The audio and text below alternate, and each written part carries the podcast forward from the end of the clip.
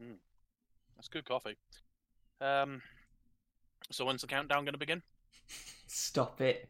Stop it now. Don't make me out to be the bad one.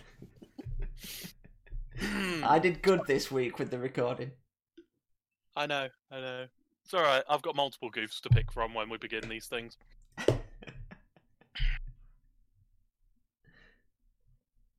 Good afternoon, morning, evening, or wherever you are listening to this. You are beginning to listen to Video Games and Chill by myself, Daniel Ingram, and my co colleague, friend thing, Samuel Carmody. Hello, don't call me a thing. I think thing is probably the most apt description of you at this moment in time. But uh, today we will be talking about the things we have been playing. We will talk about the news that we have missed, given the fact that we haven't recorded for four weeks. We will be talking about something at the end of the show, which I think is to do with the fact that video game prices are going to go up again, um, and our thoughts on that. And as per usual, we would like to thank you for watching us, uh, Reggie. Um, I, I, have, haven't looked at our most recent views on our most recent video, but I'm fairly certain it is one. Um, so thank you. And if there is anybody else out there watching or listening to this, however you are consuming this media, please send help. I am eh, locked in Sam's basement and he won't let me out until I've recorded 10 episodes of this. we get into double figures now. In fact, we get into triple figures because I've uh, named the episode 001, haven't I? I can't do 100 episodes of this. Please save me. So, Sam, how you been? All right, it's been a while. We it's been a while since we've actually spoken face to face. Been a while. It's been a while. As face to face as we are right now. Um, Yeah, yeah. I mean, you know, as face to face as we can be, given that. Oh wait, no, lockdown is easing, lockdown is easing, yes. but you know, I'm still not going anywhere. Furthest I've been is B and Q, and that was too much for me. So I I've been out for a drink round Leeds, I know I saw the photos. and it was You went out with Corey, didn't you? I did go out with Corey, and it was surprisingly nicer than a normal afternoon out. I could tell based on the photographs. You know, usually like on a Saturday afternoon in town, you're gonna be like scrambling at the bar, fighting with everyone else to try and get a drink, people breathing down your neck. It was just just loads nicer to be seen to a table and order from there. Sounds like Leeds has gone really upmarket, and I don't believe you. Leeds is nice.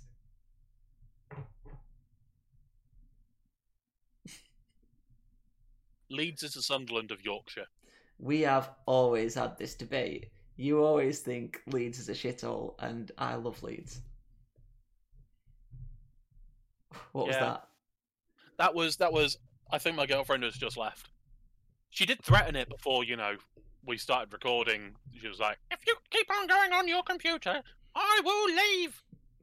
So you know, obviously, she's decided that she's actually going to leave today. So, um, ladies, no, she's gone off to. I think she's going to work, but I'm not sure. Always good to keep tabs. I mean, I am I am finger on the pulse, like totally, completely, hundred percent certain of everything that is happening in my life right now. hmm Oh, same, Yeah. same. You know, this this, yeah. I mean, this coffee is just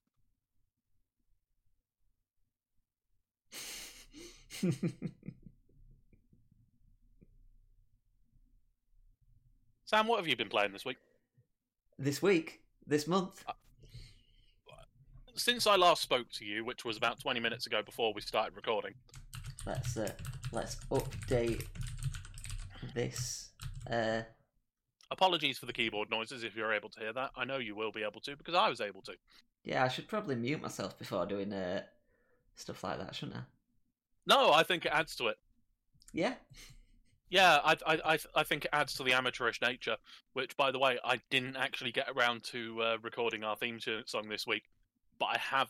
I have a ve- fa- fairly solid idea of what the theme song's going to be, and I have a fairly solid idea of what I want the animation to be, and I need you to say one thing for it, and that it's just going to be amazing. Do you wanna do you wanna sing your idea of the theme tune? No, I'm not. No, no. There's no singing or anything involved. It's all going to be keyboardy stuff and maybe a beat behind it. And then I need you can to I, say can you've I do the you- beat? I mean, you can do your boots and cats if you really want to. I want it to be as amateur as possible. I want it to be like the, the definition of what we are, which is like, you know, really, really like like just cheesy as all hell.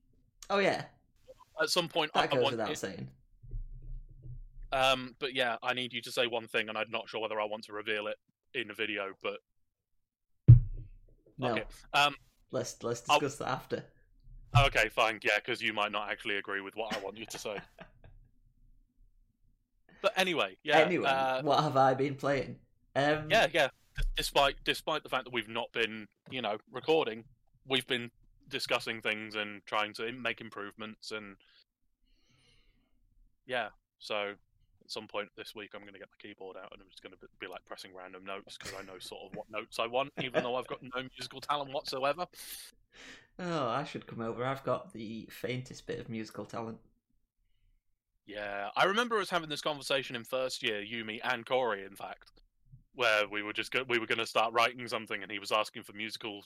Uh, he was asking for sort of like uh, it's not musical notation, it's uh, tempo, hmm and I was like, "Yeah, we should do twelve nine because that's from uh, Pink Floyd." And he was like, "Oh, it's so weird. I love it." We should start getting guests on here actually, so that we can actually introduce the the the, the Reggie to um, the people that we're actually talking about. yeah, But- that's true. We uh, should definitely get guests on, but that's you know we we we can sort that. We can sort that. We're still young. We're still young. We are. We'd need a new overlay because you know this overlay only has like this thing and that thing. Yeah, I've been thinking about overlays. I'll uh Yeah. I wonder if maybe we should have had this discussion before we started recording. probably. This might all get cut out or it might it might just stay. Depends how I long don't the- like the fact that you cut so much out, apart from that one thing that you cut out, which I'm so glad that you did. Oh yeah. Didn't hey, didn't stop me using it in advertising. oh no.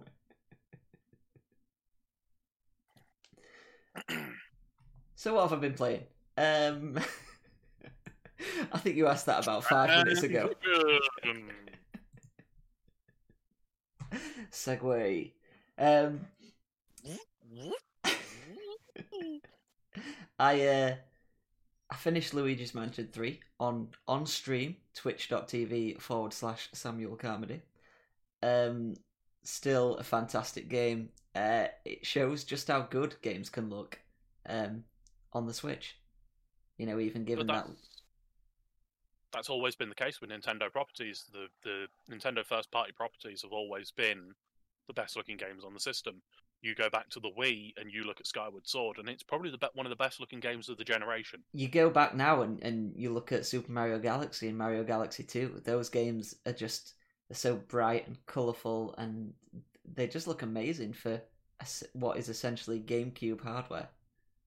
Yeah, Yeah, I mean, but that's that's what Nintendo do. hmm You know, everybody, everybody, but it's it's never been about graphical fidelity with Nintendo. It's always been about the art style, and the art style just makes the game. So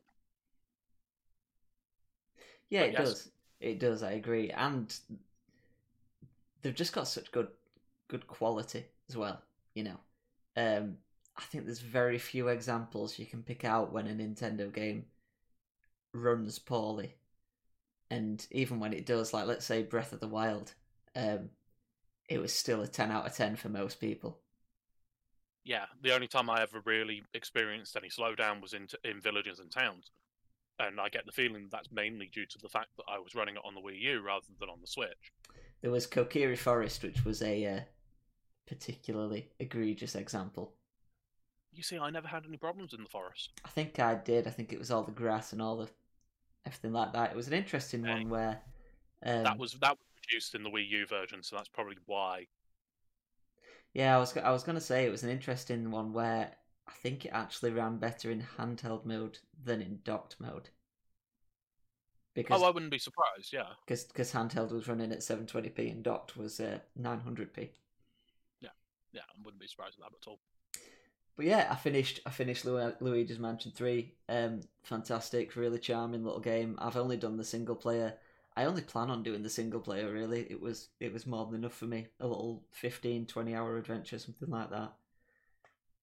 I got exactly what I needed out of it. Didn't outstay its welcome. Wasn't too much filler. I think more games should just end where they end. As opposed to as opposed to I. We're going to talk about this with the next game I've been playing, but just a lot of, a lot of blow, a lot of, a lot of stuff that just drags drags the content along. You know, I feel like people, I feel like consumers want to get more hours out of a game. Um, where is this thought going down? Uh, I feel like you're, talking about is you're talking about games with a lot of filler, which tend to be open world games. Like, uh, you're I'm, I'm going to say Skyrim, but I don't think Skyrim is an example of this because most of their expanded stuff doesn't feel like bloat. It feels like that's what the game actually is. yeah, Um, but you're talking about things like uh, Ghost Recon Wildlands, which I've played, and I think you play Ghost Recon Wildlands, but I'm not sure. I haven't. Um, just just games where the main story is a, a decent little 20 hour worth adventure, but they've stuck in this big old open world that feels empty. hmm Yeah, exactly. You know, which is you know a lot of it is okay. Well, we're starting off the mission here, and you're going to have 20 minutes worth of the mission where you're just driving to the objective. Yeah, because even even things like Grand Theft Auto suffer from that, where you you have to, Used to. you have I to would, I would argue that they used to suffer from that, but with both four and five, I think they improved on that a lot, where they actually had checkpoints. In Yeah, the, the check- the check the had checkpoints the checkpoints definitely helped, but and taxis to take you back to the beginning of the mission, and you know, quick resets.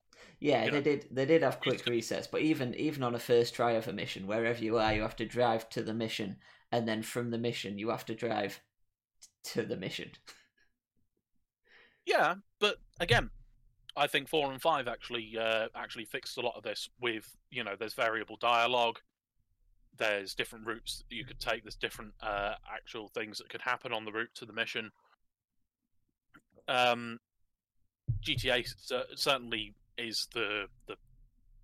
I would say GTA is the cause of all of this hmm uh, because you think about it, it is probably the the the quintessential open world title, the quintessential sandbox. Mhm. Yeah, Um, Grand Theft Auto Three changed changed the Yeah. face of video games forever, didn't it? oh yeah, yeah, without a shadow of a doubt. Mhm. Um, and then Vice City and San Andreas just expanded upon that. And then and then you look at four and five, and they've just refined the formula, and they've become the games which they are. But yeah, if you if you go back and play through three and Vice City and San Andreas in particular, there is an awful lot of the, the world feels empty. Yeah. You know, outside of the main missions, there's not really much to do. But you know, then you've got you know the the Ubisoft titles like you know I've already mentioned Ghost Recon and Far Cry and Assassin's Creed. Um, Yeah, that's Assassin's that's kind of that's that's kind of the things that I was talking about, where your minimap is just like littered with objectives and find 250 of these things, and and all the side quests are just boring fetch quests and stuff like that. Oh look, there's a tower over there. If you go up that tower, you might be able to reveal the map. Mm, Which apparently they did even on even in Zelda, Drive. Yeah, but Zelda had a point to it. yeah. And Uh, Zel- and Zelda was great because it didn't scatter a load of icons on your map, but the tower was naturally just a good vantage point to be like, oh look over there, what's that? It was, it was them. I mean, yeah, I get what you're talking about, but there's also the case of you know some of the some of the, the, the towers were sort of limited based on you know how much stamina you had as well and how Yeah, how that they weren't just climb this tower. It was a case of okay, well, there's a couple of uh, not Stalfos, they're, um, the fly fly fire dudes. Yeah, the little wizard guys. Oh yeah, whiz whiz, Wizzrobes or whatever they are. Mm. Um, yeah, so, and again, it's just become an accepted thing.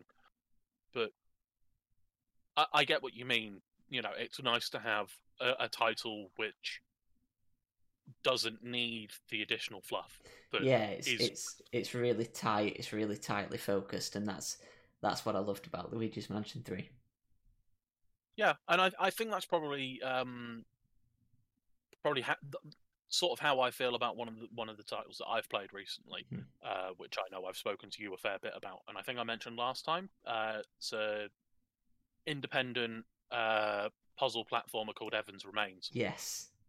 So how's Um, that been going? Well, I've finished it. Um, it's a tight little three four hour experience, which, considering it was a fiver, I don't care about. hmm Um, honestly, I'm I'm considering it as my game of the year so far. Really? Uh, it's a it's a it, like you say, it's a nice little complete package. Um, there's thirty or forty different puzzle platformy sections, um, a couple of which I got, you know, where the the number of times where I completed a puzzle and my immediate reaction was to say out loud, "Oh, that's so clever." Yeah. you know, it's just one of those titles. Um, and then there's this this narrative underneath it and through it, which even even towards the end, I didn't see I didn't see where it was going. hmm You know, there was there was an awful lot there that was you know hinted at, and there were there was you know it's a platformer, so a lot of this is done in sort of cutscenes and it's just it looks re- I love the art style. I love the the, the platforming is really tight. You you you know there's a you know it's well thought out. It's just utterly spectacular. Um, it's I I, like I I say, it's, it's up there with with my game of the year. I can't really go into too much why it's my game of the year because it's you know a lot of spoilers. But if people out there are looking for a nice little three four hour platforming experience with well thought out puzzles and a decent, you know, uh, heart wrenching narrative, this is absolutely spectacular. I I might have to check it out, you know, based on that because I have been looking for a game. So I'm I'm gonna be uh I'm gonna be playing Paper Mario next week on the Friday, and I've been looking for something that's a few hours long that I can just jump into, play, finish, put aside. So this sounds like the perfect little thing. So I might I might actually check it out and uh, and stream it sometime this week. Yeah, and it's available on Steam and Switch, and I think it's available on PlayStation 4 and Xbone as well. We'll have a look. I should again should probably have done this before uh, It's it's Evans Remains, isn't it? Evans Remains. Yeah, Mm. uh, it is available on all platforms that have ever existed. Oh wow! Can't wait to pick It's it up on- for my intelli- Intellivision. Uh, it would probably run. Um, but it's available on Windows, Mac, PlayStation 4, Xbone. Mhm. you know, and Switch. Um, and it is probably the, the the perfect Switch title as well because the, the puzzles are, are short enough that you can do it in, you know, you could play it in ten minute bursts on the on the Mhm. the metro or the underground, and you know it was it's. I I loved the art style. Um, I can't, and the soundtrack is just One of those games. One of those games that it, it knows what it wants to be and it it just does it. Uh, and I believe it was kickstarted as well. But it's just, yeah, I, I love it. I love the game. Um, at some point, I want I want to reach out to the developer and just be like, "Hey, thank you for developing this game. It is absolutely spectacular." Do It's it, very man. rare Hit them up on, on Twitter. I might do. I might I might hit them up. Who, uh, who was it who developed it? Uh, it is a, uh, I believe it's just a single guy, uh, called M- Matías Schmied. Uh, and he is my1069 on Twitter. Uh, Interesting. Speaking of, um, what's that? That's this game is Matías Schmied's color-soaked love letter to the Japanese graphic novel. That that's actually yeah, that's actually pretty pretty accurate for. But yeah, it's um. Oh, he's from Argentina. oh, cute. Brilliant. Um, but yeah, so that's Yeah, Speaking of speaking of tight experiences that know uh, know exactly what they want to be. Um, I played through and finished the original Dragon Quest. I know, I know. What a segue. I know, I know. It wasn't that. It was the. It was the. I could. I could take. There's a joke there. There's, there's several jokes. Yeah, I Who was. do I? I, Who do I pick? I Who was. do I pick? Scrappy's already finished. I was think. I was thinking. I, I shouldn't be saying this. I shouldn't be saying this. I'm still saying this. so I've I uh, I played through and finished the original um, Dragon Quest, and there's a review on my website and on the YouTubes, samuelcarmody.co.uk or Didn't Samuel. you talk about this last time? I hadn't finished want- it You last just time. want traffic. You just want traffic to your website, don't you? Of course, I just want traffic to my website. His website will be in the doobity doo down below. It certainly will. Um, so you know, click on that, and then click on all the links, and then click on the advert links. There probably aren't. There aren't no. No, no one. Well, no, no one wants to advertise with me. Not yet. No one wants to advertise on this. That doesn't stop me. um, yeah, but Dragon Quest, uh, it's it's again a refreshing change of pace. Um, short RPG, and it it literally at the beginning you talk to the king, and he gives you three goals, and he tells you to rescue the princess, collect three artifacts, and defeat the Dragon Lord, and then you get out into the game, and and that's it. That's what you do. Um, there's a lot of grinding, um, because the game is just battling, and it's it definitely shows its age in that sense. You know, most of the battles are just attack, attack, attack, heal, attack, attack. Like there's there's not all that much um, thought put into it, uh, but it's it's charming. It knows what it wants to be. It's done in in six or seven hours, something like that. And uh, I can see why why so many RPGs followed the formula. Nice. Are you able to do those objectives in whatever order you want, or is it a case of it's pretty linear the story? Well, you don't have to actually rescue the princess to complete the game. Good. Good. Fuck that princess. Yeah. Well, Keep running off with that giant lizard man. I don't know. If I you- don't need that princess. I'll find my own princess with blackjack and hookers. Yeah, fact, sh- forget the princess. she's she's not she's not locked in that room. She's having a great time. It's it's there's a really charming moment Every- where everyone knows that she just wants that giant dinosaur cock. oh, of course she does. Come on, we've all been on the internet. We all know that's where it's going. We all know. Um, Why do you No, think I does it- disappeared on a space station and started collecting stars? Like, hold up. no, there's a there's a really charming moment um, where you rescue, like you you defeat the dragon who's guarding the princess, and you you rescue her, you talk to her, and uh, and it says your character's name. So I was Verge. It said something like, "Verge takes the princess in his big strong arms, and you're literally carrying her across the map, back to her home." it's ridiculous, and it's really, it's almost like it's almost like they were self-aware. In is it '89 that it came out?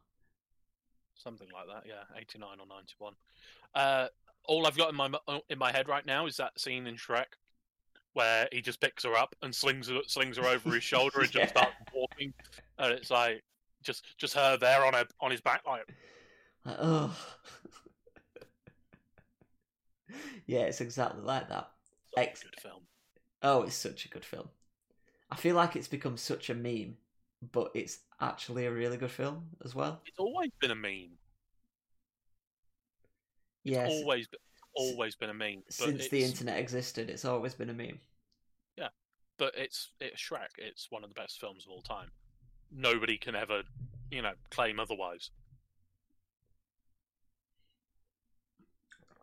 What what else have you been on with? Um, I've been playing, you know, the standards that I'd play. Uh, I've been playing a lot of Football Manager this week, which I'm not going to bore you with the details of. But my current Newcastle team is shit still. Um, I played a bit. I dabbled into Diablo three again. I dropped in, played a few hours, dropped out again. Uh, played a bit more RimWorld, which again I'm not going to bore you with the details, but I'm still stuck on the planet. Um, the I don't really want to go into this again, but Pokemon Sword. Um, Because we are a Pokemon podcast.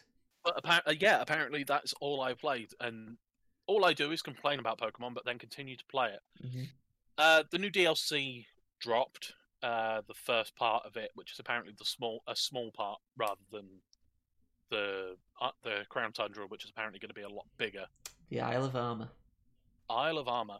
Um, so essentially, you go to a train station, and you get picked up by a bird and dropped off at the train station, which isn't a train station on the Isle of Armor. Um. Overall, the Isle of Armor, I'm quite positive about. Um, again, there's the the constant niggling feeling at the back of my head every time I play play this game that oh yeah, there are these small problems that just permeate throughout. The, a- Story, a, lot of uh, them, a lot of them aren't even small problems, are they? we'll we'll get to that. Um, the story was great. Uh, the rival, um, the rival for this DLC in one of the battles cheats, and it it's fantastic. The cheat. Uh, they cheat. Um, they didn't uh, account for the fact that I was going to be incredibly overpowered, but I accounted for that fact because I was still leveling up, you know, certain Pokemon, so I was able to put out a team that would be around about the the same strength as Mhm. what they've put out at you, max level. you, you essentially kind of nerfed yourself. um, which wasn't really much of a nerf, given that the rival initially sent out a, you know, a, a, a base form Pokemon that evolved throughout the D- the DLC. Um, so I'm I'm putting out a full third form Pokemon to fight against this thing, and even though they're the same level, it was essentially one hit KOs throughout. Mhm. So they could have done a little better with that. Um, but yeah, she cheats at some point, which is fantastic. Uh, and I wish they would do more of that. What do you mean she cheats? Uh, so she disappears off before before the big old fight uh, that's supposed to determine who who wins the the the the essentially the the, the shield of uh, or the armor of the of the island. The armor of the Isle of Armor. Yeah, essentially. Yeah, it's cheesy as fuck, and it ends up just being the the the legendary, uh, the legendary bear thing. Um, spoilers. Cup. Uh, yeah. Um, but she goes away and she litters the, the the battlefield with toxic spikes. oh, So you know, move toxic spikes. She puts she puts a couple of layers of toxic spikes on the battlefield, so every time you send out a Pokemon, it poisons them unless your team is made up entirely of either flying, poison, or steel Pokemon, like mine was. But it was cool. It was a cool idea. It was just yeah. So, by the fact that I was running a team that was completely immune to it. so the so the character did that. Not she didn't like move, use the move toxic spikes or anything. It was like the character went, away- the character went away and and, and at the at the start of the game at, at the start of the fight it, regardless of what pokemon you you sent out you were hit with toxic spikes you see. That's and, like- so that's so interesting, and that's like it's like it's so let's sim- have let's have an entire enemy team that that cheats, Yeah, that steals your Pokemon. yeah, yeah, Can absolutely. you imagine that? Can you imagine your Pokemon being at really low health, and you're like, okay, right, I reckon I can, I reckon I've got this, and then all of a sudden they chuck a Pokeball and steal your Pokemon, and, and, you, it's like, and you've got to fight to get them back or something. Yeah, Yeah, any, Just- anything like that. you know, it's such a clever idea, and it's you know the story was was well worth play. hmm Um, you know, there's some di- really good character development, and and the the island itself is brilliant. The the island itself is essentially just a hot, a giant wild area. It's just a better From- wild area from what I've heard, right? So my opinion is the Isle of Armor is how the rest of the game should have felt. hmm There is a big old cave system that I managed to get lost in. There is a desert where there are very strong ground Pokemon roaming around. There is a big old ocean where, Where Sharpedos chase you down. where Sharpedos chase you down, and if you're not not prepared, then they will kill you.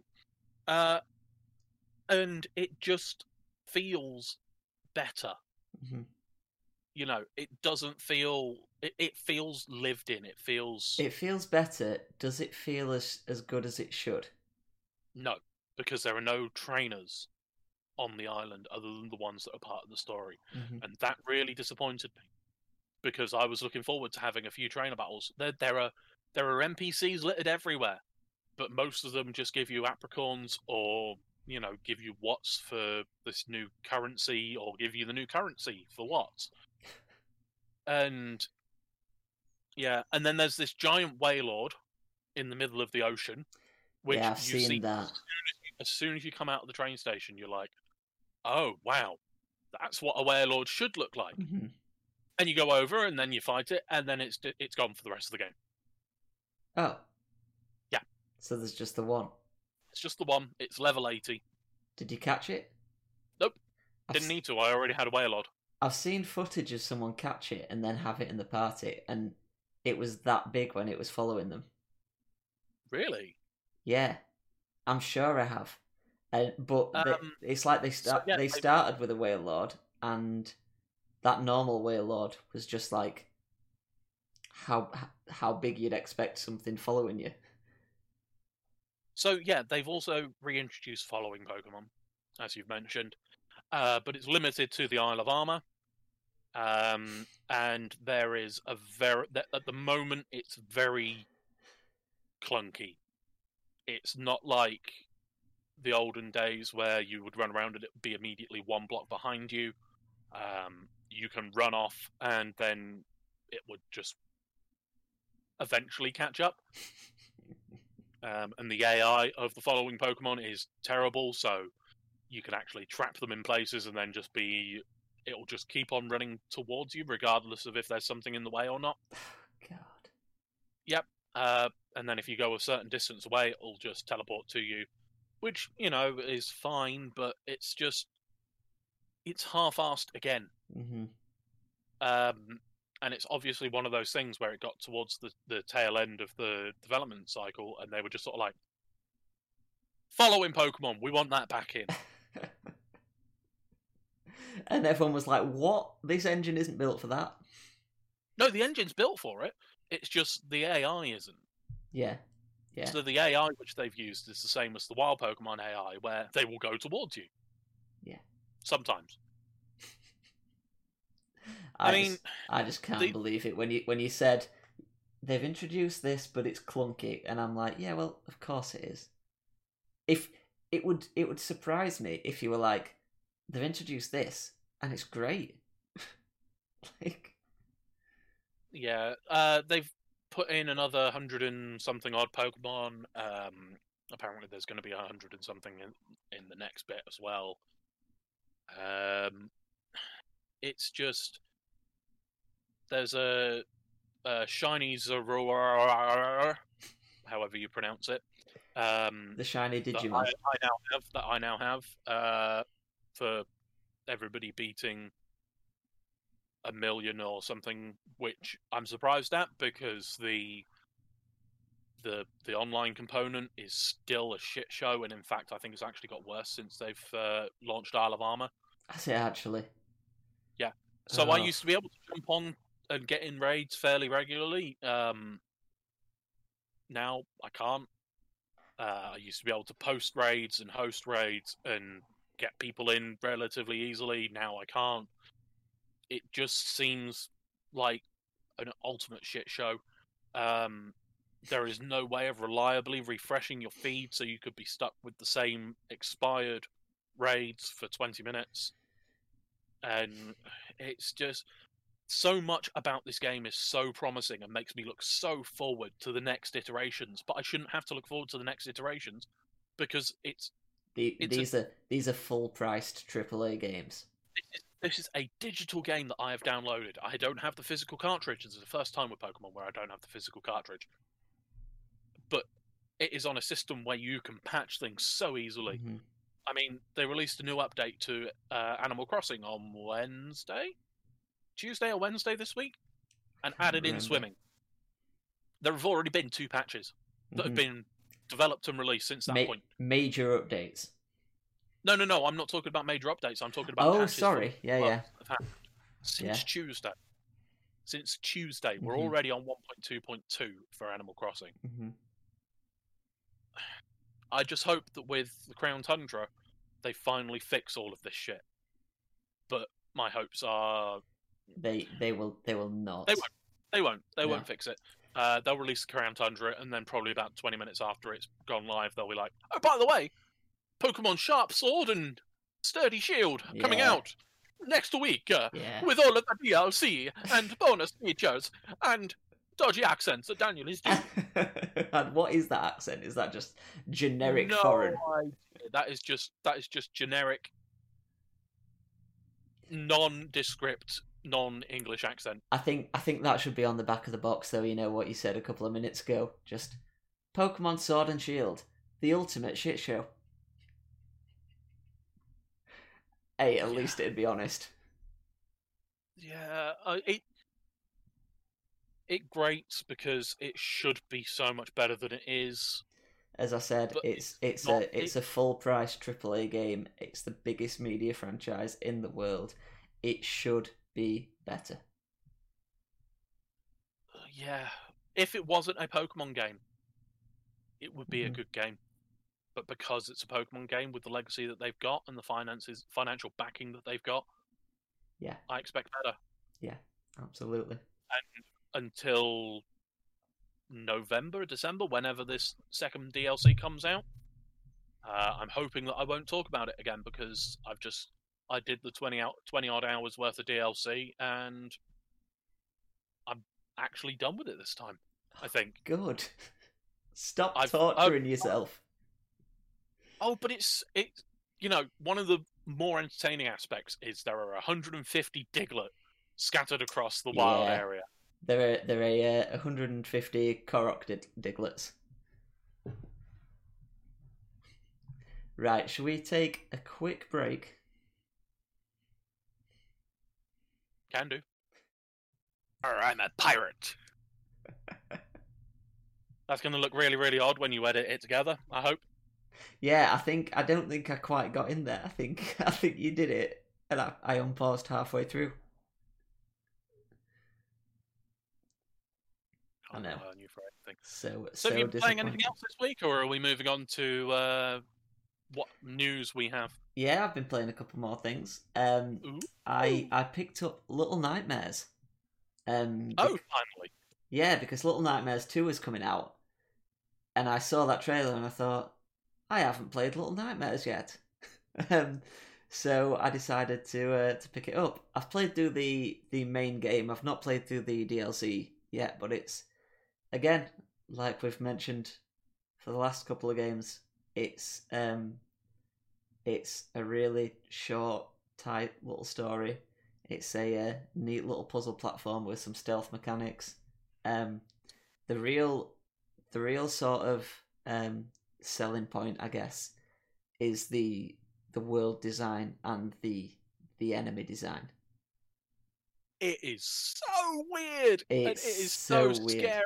and is gruesome and it is brilliant. I, I wasn't expecting it to be quite as tense and scary as it was. Because, like, from, from the trailers, I thought, okay, it's like grotesque and weird, but that's not So I necessarily scary. But I watched Scary Game Squad play it, and as soon as it appeared on my on my uh, on my YouTube subscription list, I was like, "They're playing Little Nightmares, really? Mhm. Isn't that like an indie platform?" And then I watched the first episode, and I was like, "Okay, yeah, I understand." Yeah, yeah, it's so it's so I don't know, it, it's it's really How cool. have So um pardon? Have you completed it yet? Yeah, I've, I've played I've I've completed the main story. I've not done the DLC. I haven't seen anything about the DLC, but yeah, okay. So, So you, you, you've done the shark bit. Shark bit. yeah, yeah, where um these sort Where of you're jumping on floating objects and there's something under the water that you don't see. Oh no, I think that's um I think that might be in the DLC. It's not. It's about halfway through the main ti- main title. It's about it's about twenty seconds worth of of of the game. Oh, it just- sorry. Yeah, yeah. I, it's it's the Amnesia: The Dark Descent thing, but you you're wading through shoes on this one for some reason, and you're jumping on um you're jumping between suitcases. Yes. Yeah, Yeah. yeah, It's, it's that. It's the it's the you don't see what's coming at you, and that's what makes it scary. yeah. I'm I'm honestly Amne- Amnesia did that, and that was one of the best parts of Amnesia. um, but yeah, it's it's one of those games that tells its story without really telling its story. Like it's all baked into the environment and the world, and you've got to sort of like um draw your own meaning out of it. Like there were points where I was like, "Is this really political?" Like I I genuinely was like, "Is this a sort of take on capitalism?" Because there were literally like greedy corporate pigs trying to eat the small hungry child. Yeah, there's a there's an awful lot of symbology in there. It's very um the way the way which I looked at it was this is this is what would happen if George Orwell made a game. yep. Yeah, it's that sort of 1984 Animal Farm sort of Mhm. you are this tiny little insignificant thing in this grand Yep. ski it, and it is you're right the i it's another game where i love the art style it's got a fantastic lighting engine hmm it's you It- know it fair plays- enough now It plays with its perspective as well, amazingly. Just like the because because all the characters, the sort of proportions and the limbs and stuff are just just off. They're all just off in the right way, and um, it uh, there's there's a point near the beginning where uh, you just see like some legs dangling down of, of someone who's obviously hung themselves, but you literally just see the, and it's like, oh. But Yeah, but again, the- again, they're like long, too long, grotesque. You, you know what I mean? yeah so another another game which is very similar to this which i'm not sure whether you'll have either heard of or played through uh, but i advise you do so because it was it, it's a very similar sort of it's a very similar sort of uh, feel to it. Uh, is the missing JJ Macfield and the Island of Memories, and that's another puzzle Okay. platformer. Uh, even if you don't play through it, just watch the first ten minutes of a playthrough, and Mhm. you'll be sold because it's weird as shit. But there is so much there that is just, oh, I love I love games. I love games like this. Again, it's a it's a short experience. It's only a few hours long, but for what I paid for it, um, I'd I'd pay even more for it. To be honest, there were some things that bugged me, like um, there's so a lot of the puzzles involve like picking up and dragging dragging stuff around, and there is some stuff that are just too heavy. But then there was one part near to the beginning where I was locked in a room and I was like trying to climb up stuff and I was trying to jump up stuff and I was trying and I was trying for ages to see what I should do. And one of the doors is barred and you're supposed to grab the piece of wood, plank of wood and like rip it out and I'm like it's just shown me that I can't push a pot. How am I how am I literally ripping this thing that's nailed out of the wall? You know what I mean?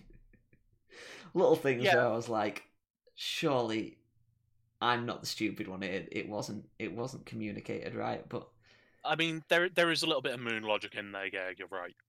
But um, for the for the main for the grand scheme of things, those aren't. The, I imagine those aren't the things that stick out to you. oh no, they're not. They're not. They're just little gripes I had that, that I think I think things like that are always worth worth mentioning because Oh yeah, but um yeah again again with the playing with the perspective thing uh do you remember did, have you watched all the playthrough uh, yes. do you remember the part where they get to the Spoilers, Ow. by the way, for anybody watching that hasn't played uh, Little Nightmares. yeah they've had enough time yeah, fuck it. It's been out for a few years. um where you get to the you sort of get to the outside of of the moor of of this big of this big like floating resort that you're on. Um and you cli- you're climbing up to like an, an upper deck of it and the camera just pans out and you see the huge scale of this thing and how tiny you are and the passengers boarding from the ship onto the thing. It's just such an amazing shot. Yeah. and then i and then i promptly um You jumped off, didn't you? accidentally i just fell off and then this this this big grand amazing shot happened again and i was just like holding up on the thing like yeah this was fun the first time This was fun the first time. Now it's a bit now, but that's your own fault. That's nobody else's fault. that's my own fault yeah i wasn't i wasn't paying attention as much once i got to the top um but i feel like there are there are some parts in the game that are like that where you can't quite tell where your character's going to move based on the perspective and based on what you're going to be doing with the analog stick you know because the sweeping camera and stuff like that again my fault but Did you play this on PC or did you play this on your Switch? pc PC. I was gonna get it on Switch, and then I heard um, that the loading times were a nightmare, a little nightmare. That's a shame. I'm not overly surprised because there's an awful lot to each of the areas, hmm um, and it is one of those titles where I would probably play it on the PC anyway. hmm Um, Well, I, I thought there wasn't. You know, you know, going into it, I thought it was going to be a sort of like limbo inside sort of thing. I I literally thought it was a two D platformer, but obviously it's not. They're the little three D, almost little three D dioramas like Luigi's Mansion. Yeah, I feel like it's that sort of game which we should focus on for our, our scary Game Boys or whatever we're going to call it. Absolutely. Scary video games, no chill. That is definitely what we're calling it. That is definitely what we're calling it. We just need to find a way to um, To, to it stream remotely on Twitch. Yeah, I mean, I can. I think I've. Uh, we'll, we'll talk about this. We'll talk about this. We'll talk about this afterwards, but I think I've got a way. Okay. Um, we just need to figure out, you know, times. To... Screw you, Steam. Stop updating. Why are you even open on here? Um, Have you yeah, been playing we'll- anything else? Um, not really. Uh, I've been doing my daily hour or two of Animal Crossing. Um, let's see what I've played recently. Oh, I know what I can talk about. I finally, because it uh, was on sale in the Steam sale, and that's that's, you know, I wasn't planning on waiting until a Steam sale. It just happened. Mhm. Um, finally picked up Doom Eternal Ooh, how is it? started off Doom Eternal. Uh, I've played probably two hours and I've loved every single second of it. Um, it's a little bit difficult because I think I chose the higher difficulty, but I don't care because it's amazing and I'm running around with a shotgun shooting things. I've heard it's a lot more difficult than Doom 2016. Apparently, uh, and I'm only on the second level ish. If there Mhm. are levels in this, I'm not sure, but I don't care because there are there are new bad guys and there are new you know it's set on earth which is weird which i wasn't expecting but you know yeah i'm enjoying it. It's doom. It's more doom. It's more running around with mick gordon doing an amazing soundtrack behind it. Mhm. and Yep. you know it's one of those games where i can just pump the volume up and just lose myself for 45 minutes at a time just running around shooting demons. I, I Um, absolutely need to finish Doom 2016, don't I? Yeah, because Doom Doom 2016 was great up until about three quarters of the way through, and it just you know it was just you know a steady seven all the way through, and then it got to about three quarters of the way through, and then at that shot it up to a nine, and it was just oh, and then it got even better. So it it you get to a point where something happens, and I'm not going to say what happens because you know Doom story what. Um, but yeah, something happens and you're just sort of like, "Oh, this is awesome!" and then something else happens, you're like, "Oh!" Uh, it's definitely one I need to finish. Definitely one I need to finish. Oh, yeah, definitely. Um, How how is it? And I, I'm not sure if this is an issue that needs to be solved, but I remember in in the first, in, well, in 2016, it it had like it had you sort of exploring, and then it locked you into a combat scenario, and it was like these are the shooty shooty parts, and then you you know it was it was intense for like ten minutes, and then the enemies uh, it Oh. gets less that towards the end of Doom 2016, definitely, um, where it is much more a case of, okay, now you're exploring and killing things at the same time. okay um, and you have to kill things at the same time as you're exploring because otherwise you are going to die. Um, but yeah, I mean, there's there's there's definitely circumstances where I mean the opening, the the the one issue I had with it was the opening, where it was like, hey, this is how you kill things, and I'm like, I know this is Doom, just let me kill things. And it's like, nope, you're not going to be able to continue until you've done one of these special fabulous kills. And I'm like, but his brains are on the wall. ah, but he's still glowing. You need to do your knife thing. And it's like, yeah, I know I've got a knife, but please just let me shoot the fucker. yeah, I know exactly But- what you mean. After after you know that, there are I, I think there's a story going on, but I've not really paid much attention to it because No. it's Doom and I don't care. All I want, uh, all I want, is for that bit at the end of Doom 2016. I want it. I want it. I want to find it, and I want to go to town. I'll have to I'll have to finish that to uh, to know exactly what you're talking about. Yeah, uh, yeah. I would spoil it, but I know that you're you're playing through it, so yeah. Doom. I've played one more thing, um, Oh. and that was a demo for this uh, early access game called Neon Tail, and it Ooh. was um, Tell me more. Tell me more. Does she drive like a car? she dri- she drives roller roller skates. It's essentially trying to be Jet Set Radio, but also trying to be its own thing, kind of.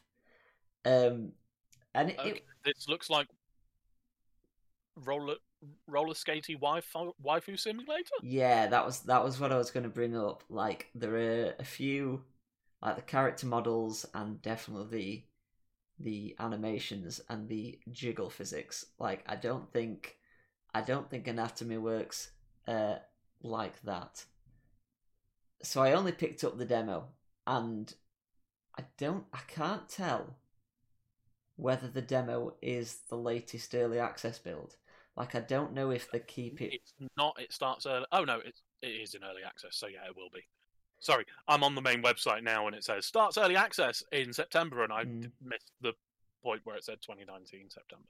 Yeah, I just I just don't know whether I don't know whether because it I've not bought the game yet, and there are there are a couple of glaring issues, just like just the you know the the usual early access stuff like performance, like frame drops and things like that. Um, bear in mind I was streaming while I was playing, so that that added a bit more. Uh, yeah, intensity to it. But it, it was it was promising, you know. It um the world was was sort of interesting and and pulling off tricks and finding finding sort of new areas like secret areas was was fun, it was rewarding. Except there were no rewards. You know, there's a there's a few things I'd like to see before I made the purchase of the full game. yeah. I mean, I'm looking at I'm looking at a couple of gifs and a couple of screenshots, and I jumped into the trailer there for a moment. Mhm. Um, it looks like a very uh, very anime inspired aggressive inline skating. Did you play aggressive inline skating on the PlayStation Two? I did not know.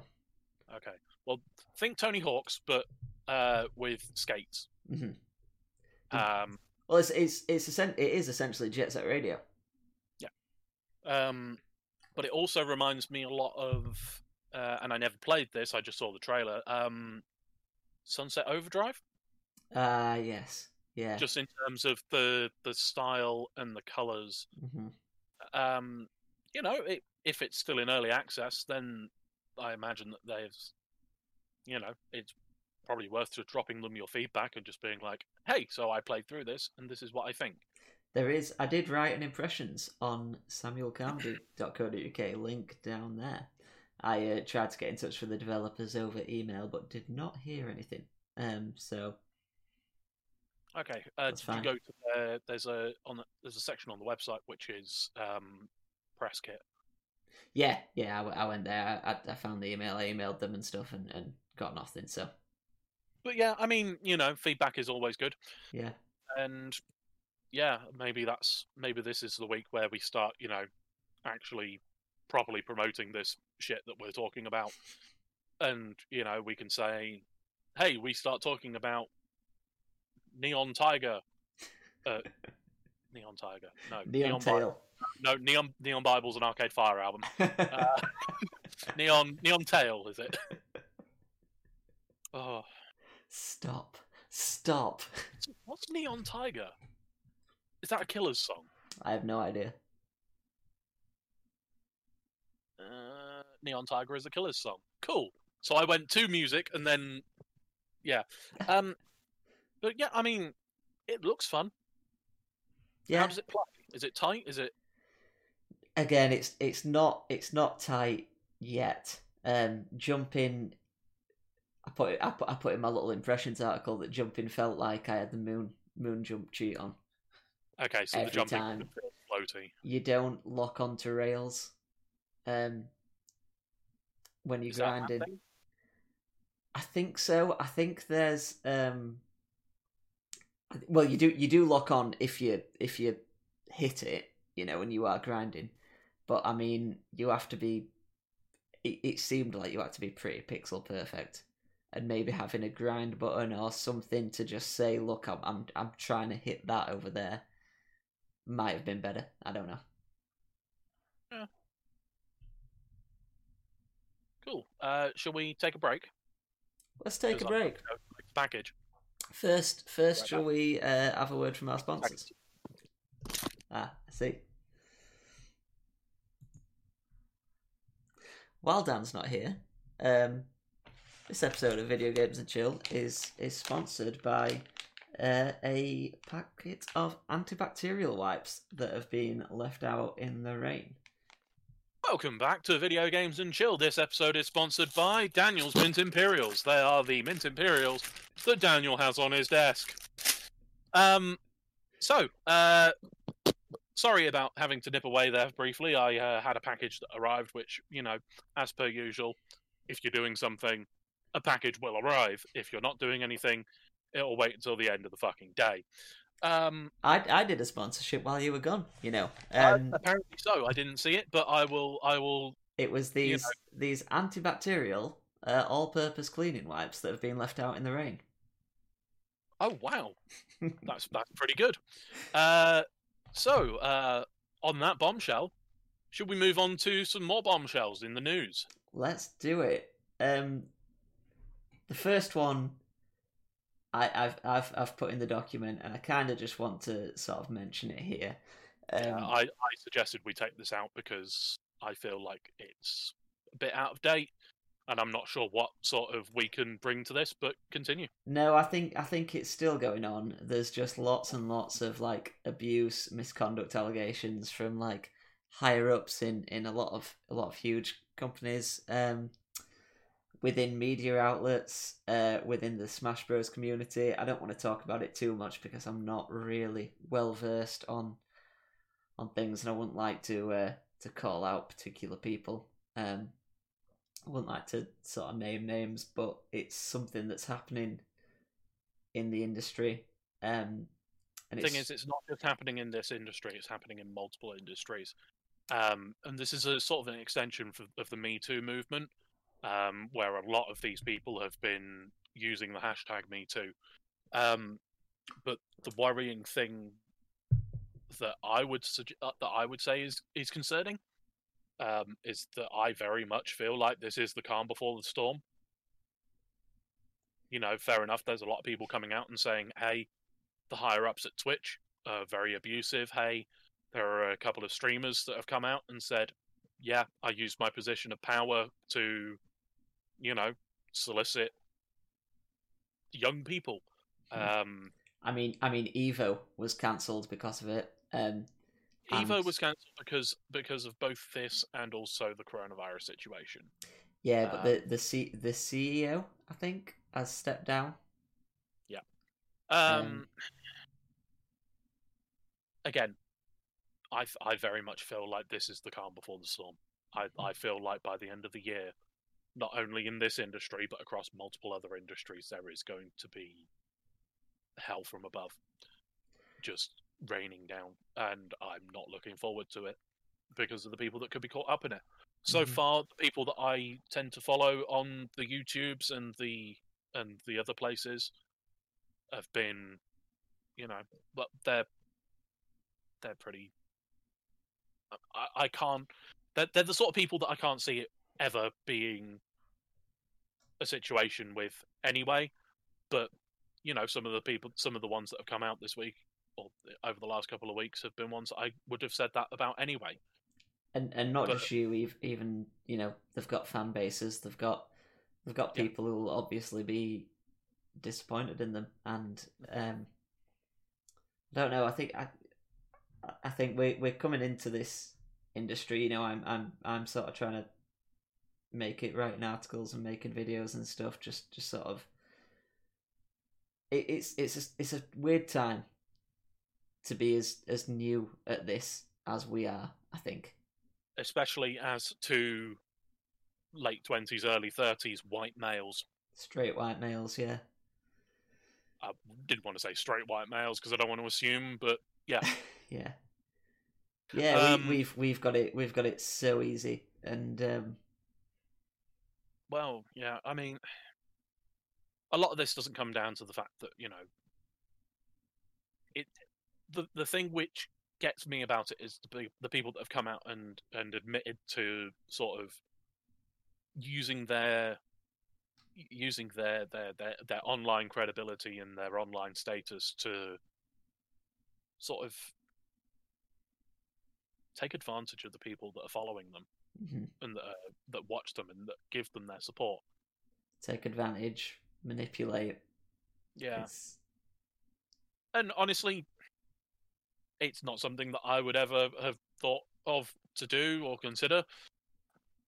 You know, Reggie, if you want to send me nudes, feel free. But I mean, I'll, I'll probably take a look and be like, "Yep, that is that is one glorious penis," and then just put it aside for a rainy day. mhm. But I don't know. It it's I I I much like with most things at the moment, I get the feeling it's going to get worse before it gets better. Yeah, the thing the thing I think is that it's it's just it's the start of a of a part of a of a global conversation. I think. Um, It's not though. It's not. It's the it's the middle. I don't even think it's the middle. I think it's sort of like the opening the opening section. It's all the conversation has already started. The conversation is ongoing. mhm. It's just not going quick enough. but it's but it's going, and that's It is, and That's a good thing. unfortunately, there's also there's also the flip side of things where there are people that are being falsely accused, mhm. and this is this is what this is why it's important that we don't jump to conclusions and we don't jump to anybody that is accused of doing this just immediately going ah no no no ah you're a bad person because this person said that you did this I think know, I think especially on Twitter, there's a lot there's a lot of it on both sides where um, people will be jumping to people's defense when they, they don't really know the ins and outs of the story. People will also be um, be jumping to attack those people when we don't know Yep. the ins and outs of the story. Um, like the the ProJared thing again. not to try and name names, but um, I'm I'm pretty sure he was acquitted of, of most things he was suspected of, and I mean, there were an awful lot of things that he did do that he did admit to. mhm. Then there were also things that he was accused of that it, it, it's come out that no, he wasn't that bad. And I remember there were at least there was at least a week and a half or so where the the entire ProJared subreddit was just constantly on r slash all because you know it was just uh, an echo chamber of abuse and toxicity towards this content creator that fair enough he did some pretty shitty things but you know there were also a lot of shitty things that he was accused of that he didn't do Mhm. And you know that's the same with you know the the, the big one at the moment is obviously um, Johnny Depp, where Yes. he's currently uh, as of as of recording currently in a, a tribunal with the Sun in the UK uh, because he's uh, accusing them of libel because they've posted they posted they uh, printed because ye old media um, they printed that he was an abusive husband towards his his his now ex-wife, I think, Amber think Heard, so, yeah. and it it you know it's come out that no, he wasn't the abusive one, she was, hmm and he's got all of this evidence that proves that you know she was the abusive one and not him, which which I'm glad for him, I really am. Um, I hope it's it stays that way and it doesn't now come out that you know yeah okay fair enough he did do X Y and Z, but it's a case of there were a lot of people at the time when it came out calling for him to be removed from the second uh, Fantastic Beast movie, There's which by the way he was probably the best part of that movie, and that that was a fantastic movie. Um, well, that's that's something we definitely disagree on. fair enough. Uh, you're wrong, but fair enough. Um, it's. I would just urge everybody to take everything they hear with a pinch of salt, Yeah, and absolutely. and don't believe anything you read on the internet until it is confirmed either with evidence or with admissions of guilt or you know whatever. Yeah, I think I think Yeah, we should I think we should listen to listen to victims, obviously. Um, Yeah. But I don't think we should. I don't think we should start a witch hunt. Which, unfortunately, that's what these things often turn out to be. Yeah, yeah, but but then you've got the you, you've got the flip side of if you know twenty or so people come out and say the same thing about the same person, Yes. then you're sort of able to be like, well, they can't all be lying about this. Yeah. No. Exactly. I don't know. It's it's a complicated one, and you know, I I I don't like the fact that it's a part of this industry, but unfortunately, it is. Should we? Yeah, uh, should we move on like- to some more positive stuff? I mean, we can move on to some slight. I mean, it, it's weird that we're moving on to EA Play, and that's the more positive side of things. I know EA Uh, Play was was was good, wasn't it? I didn't watch it myself, but I didn't watch it either. Uh, did I? No, I didn't. Um, yeah, EA Play happened on the 18th of June, which is how long ago that we've not recorded. I didn't realize it was that long. Uh, before EA Play happened, they announced uh, Star Wars Squadrons, which, if they'd have announced it at EA Play, I'd have been like, yeah, EA Play was pretty good. But they announced it beforehand, did they? much like Ubisoft have done today. Um, but so Star Wars Squadrons is going to be a thirty dollar title, single player, multiplayer, no microtransactions. EA did a be- did a big old patting themselves on the back there, didn't they?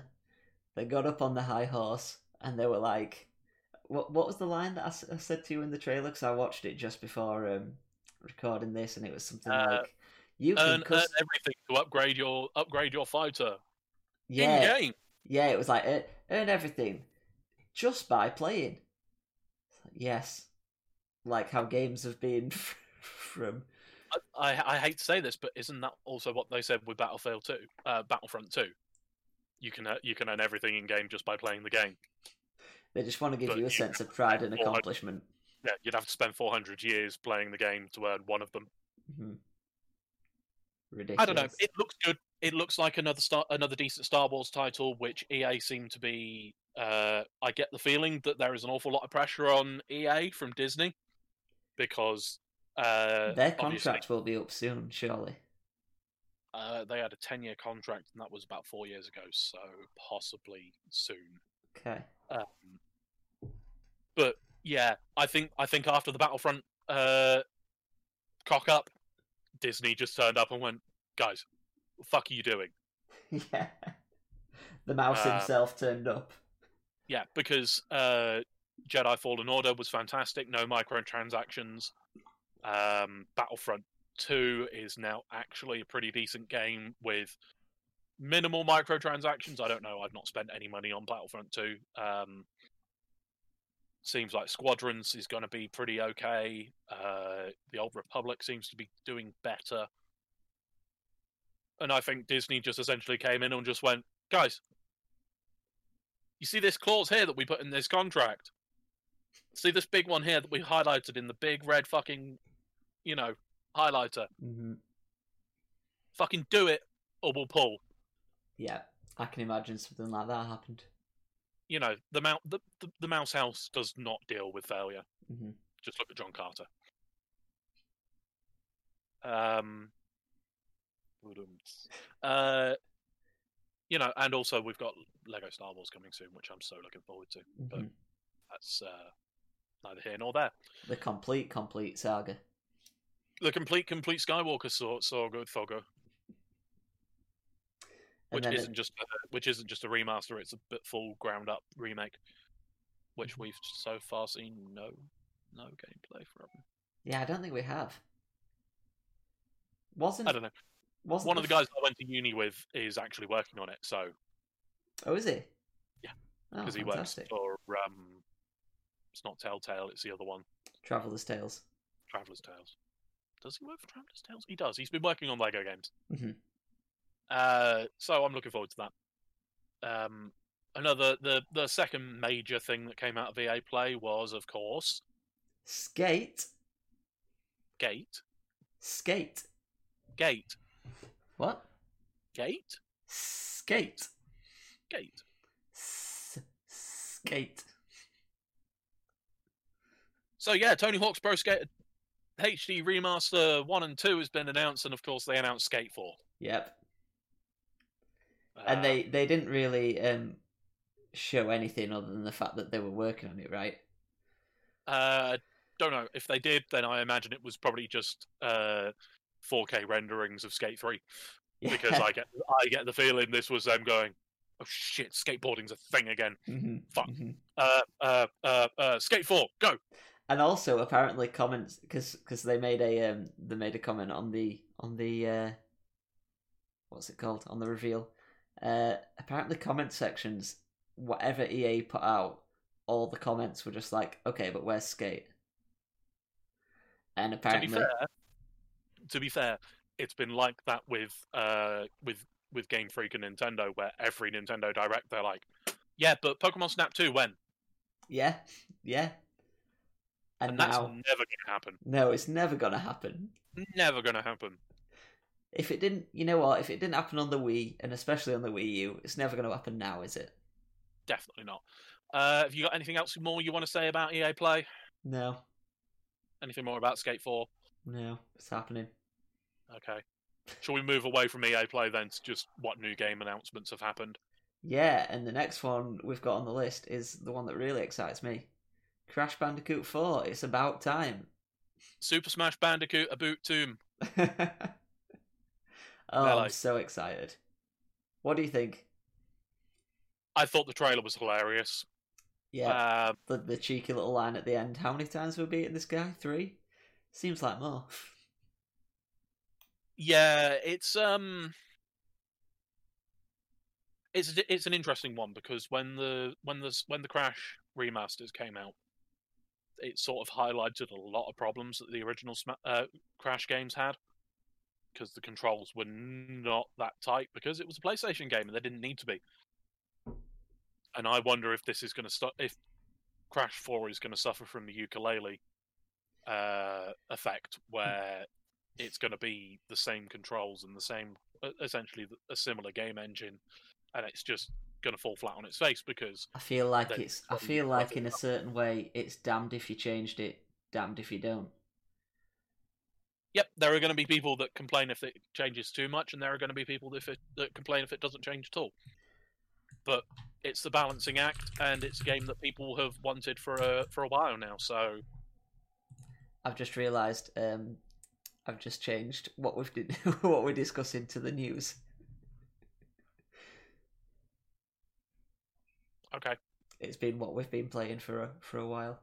Oh, okay, right down below. Yep, down below, down there. That's, fine. We'll edit it in post. Yeah, we won't. That's fine. Um, I, I, I, I think to me. to you. So the to me to you, I think the original. Um, I think the N. Sane trilogy, the controls were kind of stiff, and and. But it, the levels were sort of designed around that, and I think it worked well enough um, for what it was. You know, you don't you don't have sort of the Mario sixty four sort of slipping and sliding everywhere and, and long jumps and all this, that, and the other. Um, Crash Bandicoot time. I'm just looking at you editing the document as we speak. You really shouldn't. I know I shouldn't. Um, Um, yeah, no, and, and honestly, for me, I think those games play fine. And if it's just more, if it's essentially just more levels with that, that would be fine for me. But what they have included is these new um, mask powers with stuff like changing gravity and things like that, which is interesting. oh, so it's Crash Bandicoot Majora's Mask. Yeah, yeah, absolutely. You know, Crash Bandicoot's always been a little bit Majora's Mask, hasn't it? Very true. I mean, regardless of what they do, it's going to sell a million copies. It's going to sell probably more than a million copies. Yeah, it's gonna it's gonna sell well. You know, it's it's not. We should make it clear. It's not um, Naughty Dog doing it. It's the guys that did the remaster. It's not. Um, It's not. It's not. Vicarious Visions did the remaster. This is Toys for Bob, who did the Spyro Oh. remaster, which is Oh, right. That's where I'm getting confused. which is why which is why they haven't kept the art style from the N. Sane trilogy. So is Vicarious Visions going to work on a new Spyro game? No, Vicarious Visions are doing Tony Hawk. Will you shut up? I'm trying to make a joke. no, I won't, Dan. We care about the facts here. Well, well, the fact is, you're an asshole. Well, yeah. Are we done with Crash? Uh, yeah, I think so. Awesome. So we can get out of the wreckage and move on to the next title. Um, holy shit! It's a new Pokemon Snap game. Oh, oh who saw that coming? god. Nobody saw this coming. Nobody Everybody saw it coming. absolutely. Just just to sort of like bring some negativity if it then we can get onto the positive stuff.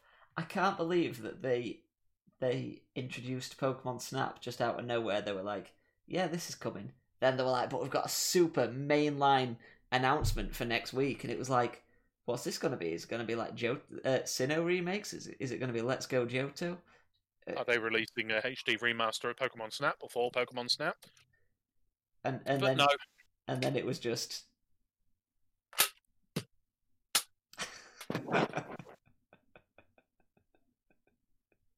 Pokemon Dota. yep. That actually really hurt because there is actually a bullet in there. Is there? Oh, that was a great idea then, wasn't it? I didn't realise it was loaded. You played it off well, you know. Uh, I need to put it back in. That's a that's a, a a hangover from my college days where we bought Nerf guns one day and just shot each other across the classroom for a day and a half. but yeah, let's let's just leave Pokemon Dota aside because no one's happy with it. No one's happy with the fact that they're working with Tencent Games. Let's just leave it there.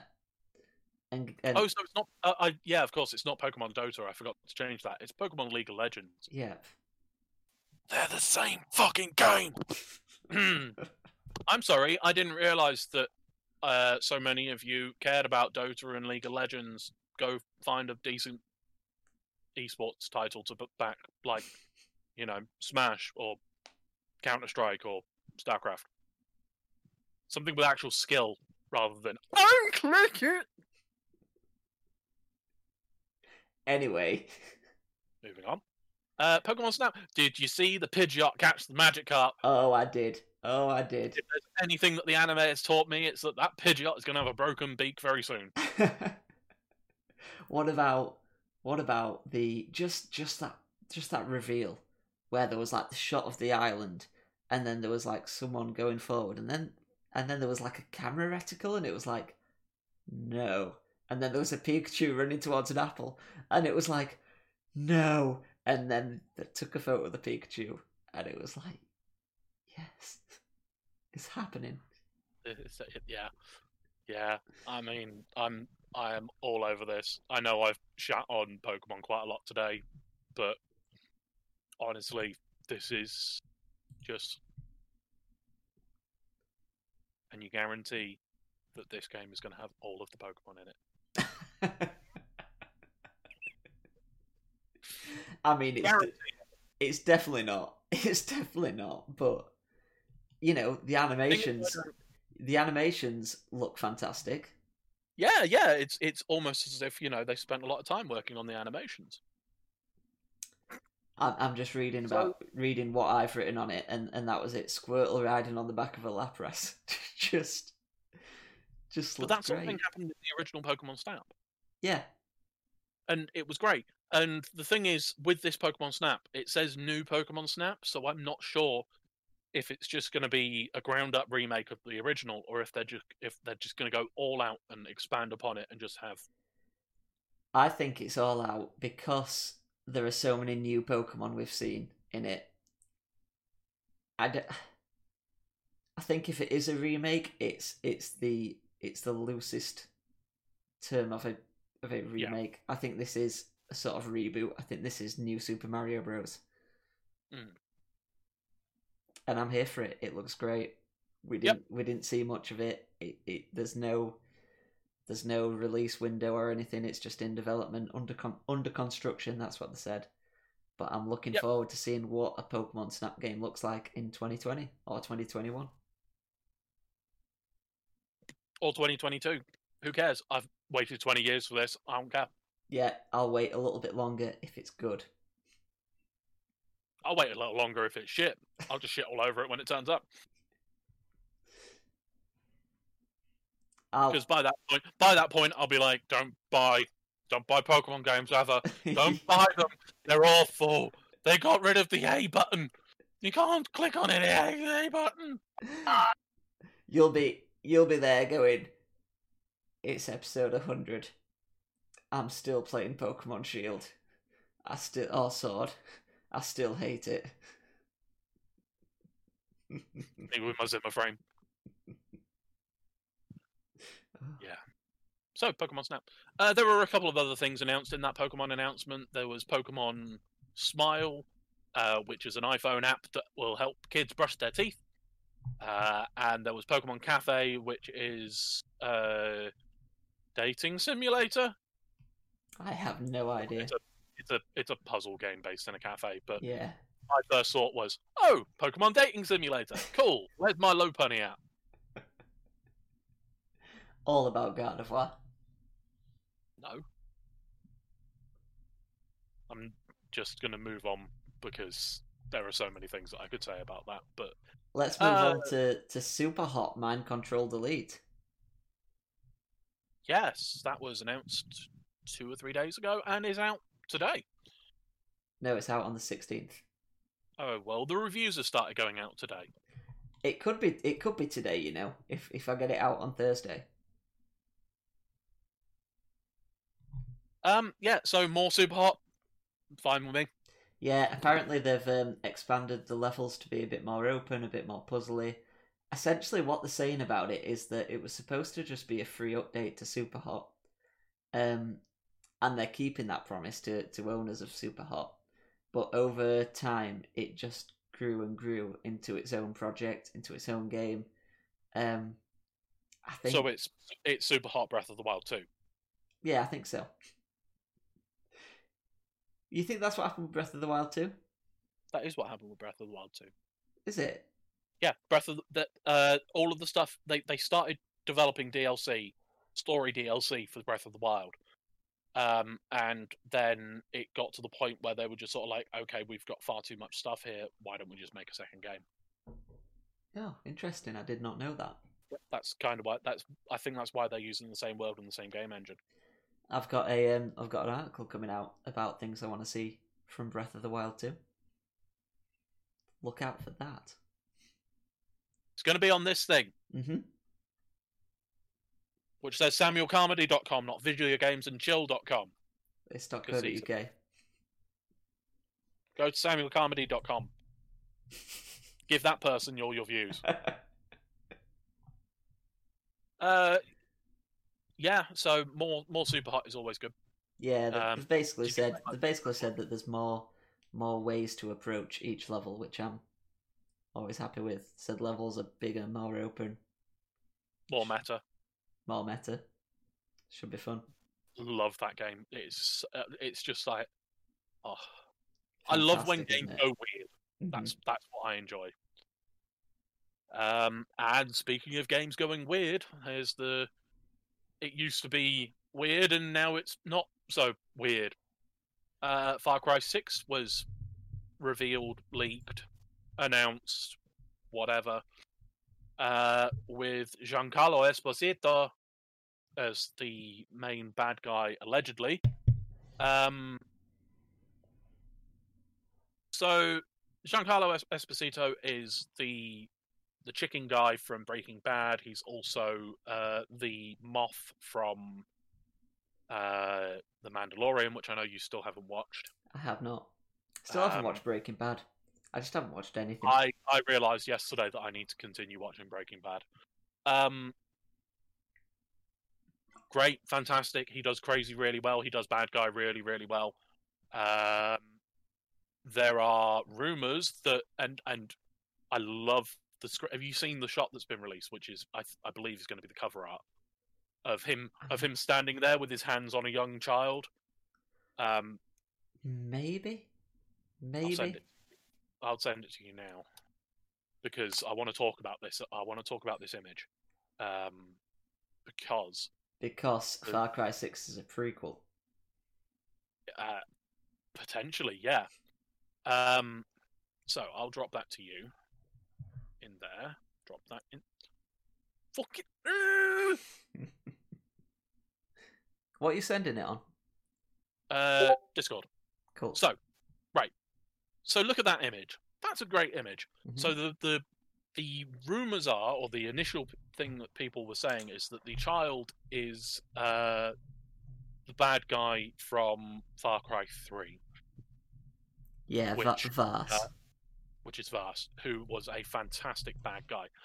But what I love about this image is the fact that a you've got Giancarlo Esposito, who is one of the finest actors of his generation, but he's wearing a red shirt, okay, and you can see the collar of his red shirt Mhm. and it looks like horns on the child. Oh, yeah. And I love that. I think that is spectacular, and oh, I believe that. great. I think that's intentional, and nowhere on the internet have I seen people say anything about that. I think you should put that as a hot take on Twitter right now before I steal the idea. Fuck the podcast. No, I just look. Far Cry Five was all right. Far Cry Three was fantastic. Far, Far Cry Four took Far Cry Three and made it like, oh, Pagan Min is just oh, oh, and the did have you played much Far Cry? I can't remember. No. I know you watched me play, I know you watched me play uh, through Far Cry Three a bit. Yes, I did. Yeah. Um. Yeah, so so Far Cry Four, the the side characters, the the the, the good guys, all of them were assholes. Oh no. No, I know. Oh, in, in, in a good way or a bad way? in a, in a way that there were decisions you could make later on where I was just sort of like, well, I fucking hate this bitch, so fuck her. Pagan Min was the most likable character in that entire damn game, and he was supposed to be the big bad guy. hmm hmm Um, The guy that just But let you off the island if you just stayed there for 15 minutes. yep, If you just waited for him like he says, Yep. like he tells you to. and it's brilliant. Um, yeah, and there's an achievement for that, and it's it was the same in Far Cry Three though, Mhm. uh, I believe, and then Far Cry Five was to. It came out at the wrong time. If Far Cry Five had come out in a post Donald Trump or pre Donald Trump time, it would have been a lot better than it was I've heard because pe- a lot of people were like, "Oh no, this is very political. This is very much." And then I've heard people on. Um, so I've been listening to Kind of Funny Games Cast and Kind of Funny Games Daily a lot lately, and I've heard them discussing Far Cry Five, and um, a couple of them said the same thing, where basically um, there was too much going on all the time, where explore. realistic. Well, it's they, they said that driving from mission to mission and exploring the map was never fun just because there was always like groups of people who were gonna I never got. I I got in a car once, and then I just decided, okay, fine. I'm not going to get in a car. I'm just gonna. I'm just gonna run around with my guns. Mhm. And the number of times I ran out of ammo because, you know, there were just too many people. There were. You're right. There's too much going on. It wasn't the nice little, you know, wasn't like Far Cry three or four where, okay, there were little areas and checkpoints and stuff that you had to avoid, and even Far Cry Two had that. Mhm. It was a case of didn't matter where you were going, there there were always people who were gonna see you and be like, "Ah, he's an asshole, shoot him." Like- and I hope Far Cry Six goes back to just yeah it'd be nice it'd be nice and and I'm you know it might actually be a Far Cry, Far Cry game I pick up and play Yeah, if they keep the shooting mechanics as they are and allow. If I can sit on a hill and snipe some guys and then take over their compound without them even knowing I was there, I'll be happy. hmm moving on the last item on the list On.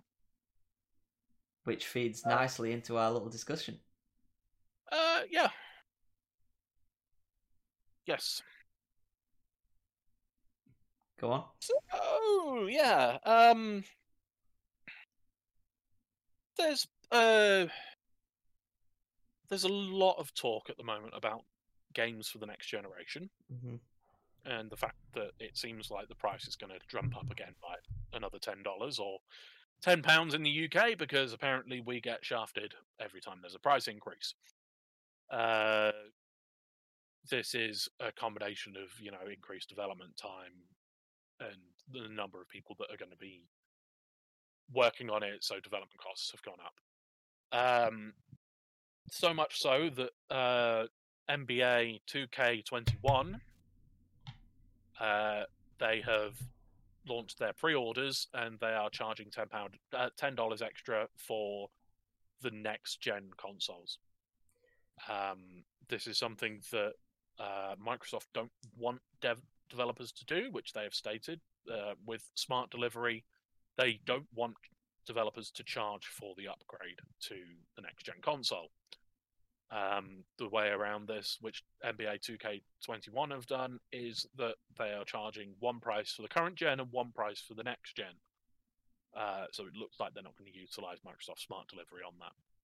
Mhm. Um, I have mixed opinions on this, uh, and I know that the, you know, the console manufacturers, both Microsoft and Sony, have got their own thoughts on this as well. Like I say, Microsoft don't want developers to charge for smart delivery, and Sony have explicitly told developers all games that are released from the Sony press conference a few months ago have to be forwards compatible with the PlayStation 5. Mhm. That doesn't mean that doesn't mean great. that you get the PlayStation Five version. No. Uh, it's, Where, it's an whereas smart delivery is all about um, you buy you buy Halo Infinite for Xbox One, you've got the upgraded better version for Xbox Series X in the same way that if you bought a game for PC and then you upgraded your PC, you don't have to buy the game again. Yep. Um, Cyberpunk, uh, CD Projekt Red have said that Cyberpunk 2077, if you buy the standard edition for whatever console is currently out, you won't have to pay for the upgrade, um, which it will be an upgrade. And so the the main thing about this, I'm I'm torn in a few ways because okay, fair enough, development costs have increased. Mhm. Everybody can tell that. Um, in in fact, uh, and you've got inflation where if you were to scale game prices with inflation, then you know things would be expensive. But not everything goes up in price in line with inflation. Um, Well, what the the, With- the problem which I have is the fact that okay, fair enough, development costs have gone up, but also sales numbers have gone up. So fair Mhm. enough, it costs more to develop, but you're also selling more copies. And with the increased uh, increase the increasing focus on crossplay, which by the way we didn't mention Star Wars Squadron as crossplay. Um, with the increased focus on crossplay, that's only going to increase you know, people being able to play with whoever they want on whatever console they want means that they will sales will increase.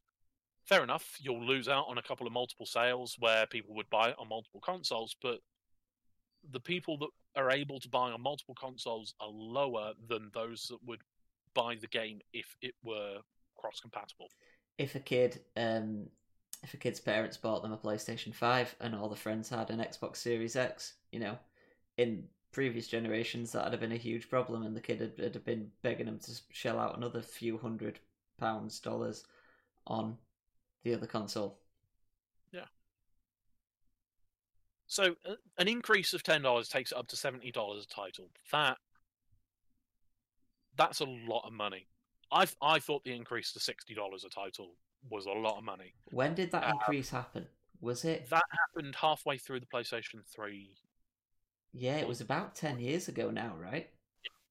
Yeah, I, I think it was halfway through PlayStation Three. It might have been, been at the beginning of PlayStation Three. hmm And again, I understand it. You know, development costs have increased, but the the the issue which I have with the NBA stuff in particular is the fact that okay, fair enough, they're charging ten dollars extra. So let's let's say let, let's just put a blanket over it. Let's say sports titles in general Mhm. uh, are now going to charge ten dollars extra, ten pounds extra. So I'm going to be spending seventy quid on a new FIFA game. Six, Great. 60 quid. They're usually 50 quid now, aren't they? Nope, fifty nine ninety nine. No, stop. Yep. I thought they were forty nine ninety nine. Oh, that's I- why that's that's why I subscribe to Origin because I, I, I pay ninety pound a year, and I get every every EA title release without paying any more. That's interesting. I thought, I thought it was sixty dollars, fifty quid, because like, N- Nintendo charge fifty quid. Yes, That's Uh, interesting. occasionally it drops in price, but uh, just I'm just I'm double checking my uh, I'm double checking my my. Uh... Mhm. Oh well, at the moment you can get it for twelve ninety nine on PC, but I think that's just G2A. Uh, I do not condone G2A. Do not buy from them. Am I on FIFA twenty or twenty one? No, it is twenty. Um. So, it's a. I. Uh, but the, the, the thing is, okay, fair enough. I, I pay, even if it is 60 quid, okay? So fifty quid now, sixty quid later. Mm-hmm. The main point, the main part of FIFA at the moment is their Ultimate Team game mode, which you know is riddled with microtransactions. Their most the EA and their most profitable part of any of, of their entire business is Ultimate Team. It generates billions and billions of dollars. Mhm. Um, and it's just oh, that's why because it's seventy five percent off at the moment. I- Um, and it's just it's. I agree with the price increase if a title does not have mi- microtransactions. Yeah, that's that's a that's a great point. I would happily pay an extra ten pound for games. First of all, if I feel like the game is worth it, and second of all, if I'm not being nickel and dimed all the way through. Yeah. So it's it's Even even if I'm being nickel and dimed slightly, even if it's just cosmetic, because that that argument used to hold water for me, and now I'm like, well, there've been cosmetic upgrades in in games for years and years that the you know the nice little bonuses to unlock, they shouldn't be paid for. it's I understand cosmetic transactions, fine. But what I don't like is them th- shoving it in my face. The Mhm. first thing that I uh, the first thing that I see when I enter into a game shouldn't be a storefront. No.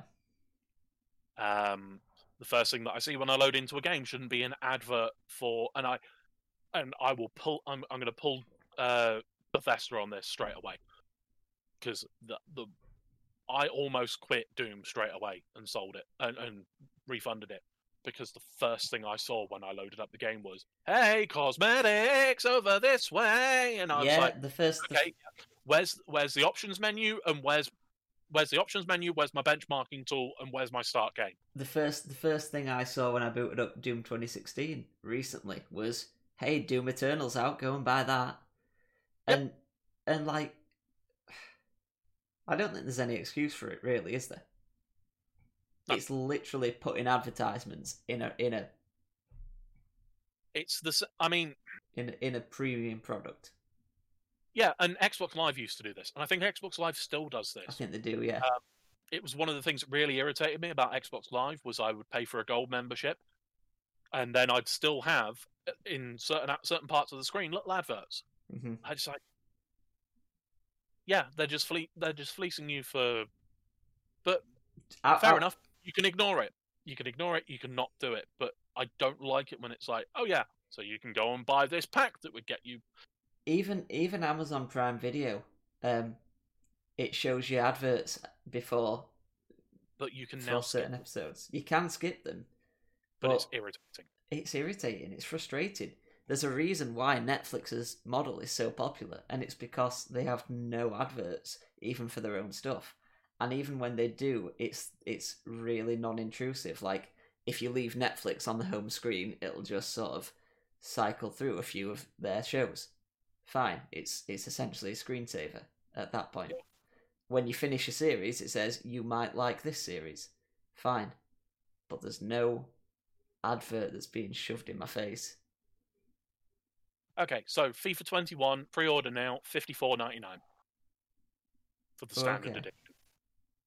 Uh, for the Champions edition with whatever 70 quid. For the Ultimate edition, 80 quid. And all, All of the these stuff, additions. all of the bonus shit is just Ultimate Team shit. yeah. It's I like you say, I don't mind price prices going up. Nintendo prices from the Wii U to the Switch went up. Mhm. Um and everybody kicked off about that. Everybody was like, "Oh, well, no, you shouldn't be. Why are the why are the digital prices the same prices as the as the as the cartridge prices? Because it was the cartridge cost that was. Don't give a fuck. And that Um, and that and the argument there is that they don't want to undercut the places that are actually selling their games. That's a clear argument. The Yeah. the, the argument against uh, that is that um, Donkey Kong Trop- Donkey Kong Country Tropical Freeze was literally just ported to Switch, and they put ten dollars on the price. Yeah, but it would have taken development time to port to Switch.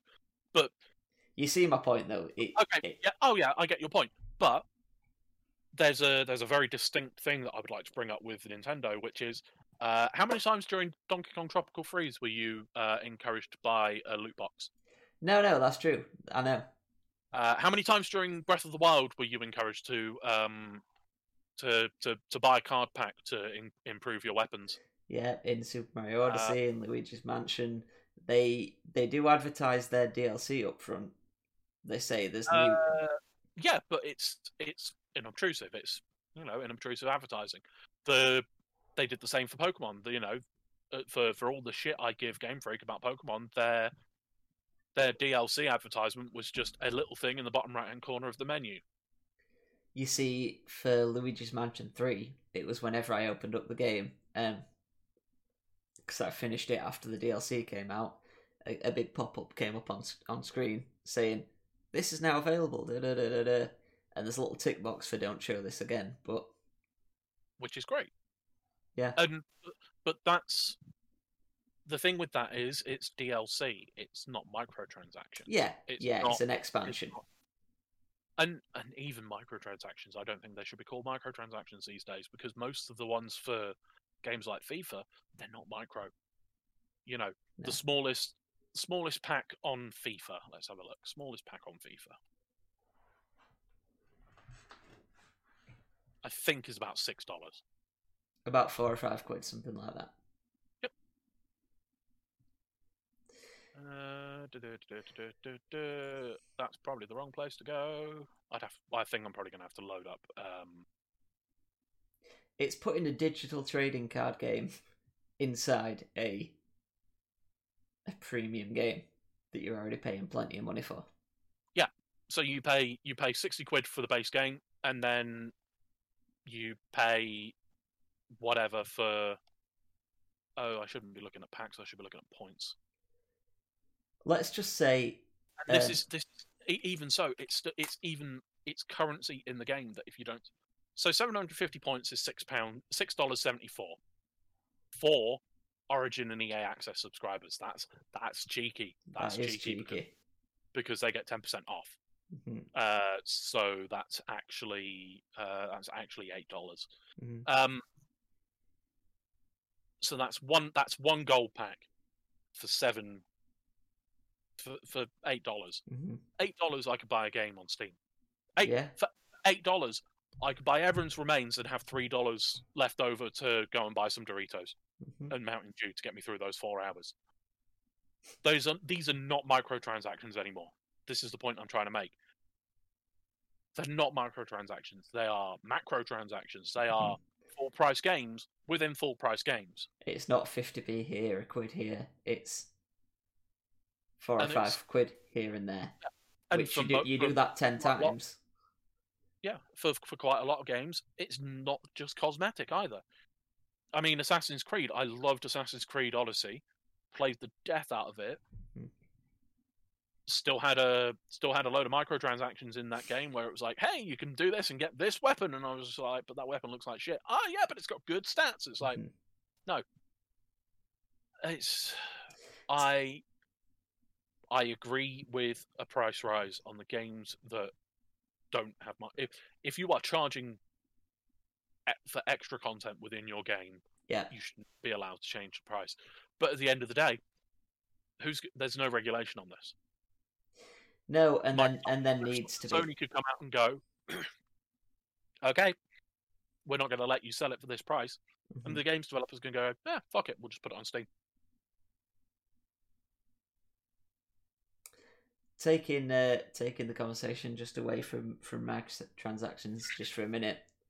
Um, so if there is this increase of of ten dollars, which no one has confirmed that they're adhering to, um, did you see Jason Schreier's tweet a, a couple of weeks ago now, a week or two ago now, that that said video games are too long?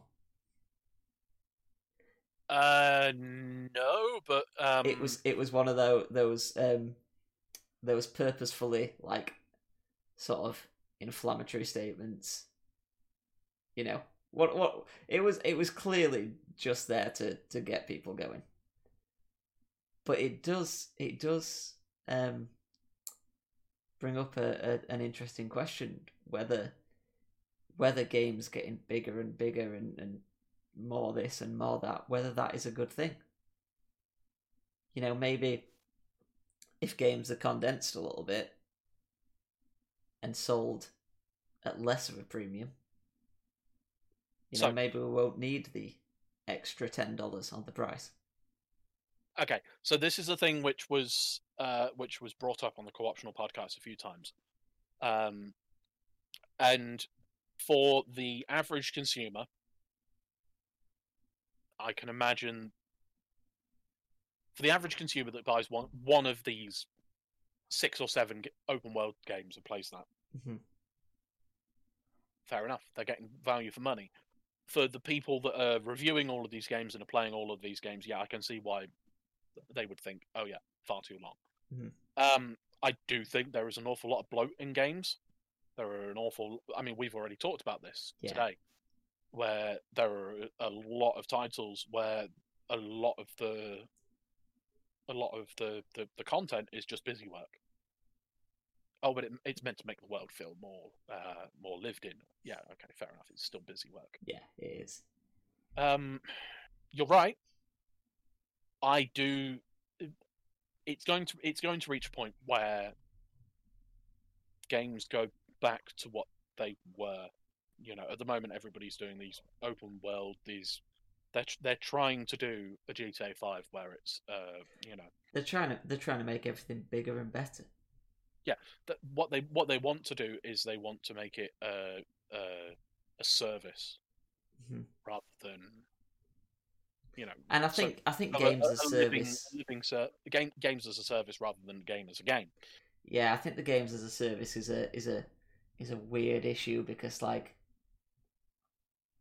i think everyone was chasing after that post destiny and now i think we're sort of going away from that i know there are there are examples like marvel's avengers and stuff that that are coming out but i think they're fewer and f- further between than they were Mm. Oh yeah, There's definitely people that people are moving away from it, and I'll, I'm the big one is Ubisoft, and obviously Ubisoft have got their uh, Ubi Forward panel Mhm. in four or five hours from when we're recording this. Um, so it's going to be interesting to see what they are doing because they are very much the the proprietors of games as a service. You know, Mhm. They want you they want you to be spending your time in Assassin's Creed. They want you to be spending your time in uh, Rainbow Six, in Ghost Recon, in Mhm. Far Cry, um, with all the microtransactions that applies. And I I do feel like there are there are too many of these games in the world, and that people are focusing more on you know making the world feel lived in than actually you know the story aspect of things and and that's where the indie developers come in because the indie developers are, are producing these short and sweet and tight titles that just are just they're, they're just Yeah. perfect and But even but even like developers like I think Sony and Nintendo were both great examples of this. Um, putting out really great single player stories where you know the gameplay and the narrative are the are the two primary fo- uh, factors. Like God of War, like The Last of Us Part Two, like Ghost of Tsushima, like Luigi's Mansion Three, like Paper Mario that's coming out next week. Um, you know, single player games. Oh, I'm getting a knock. Sorry, I'll be one minute.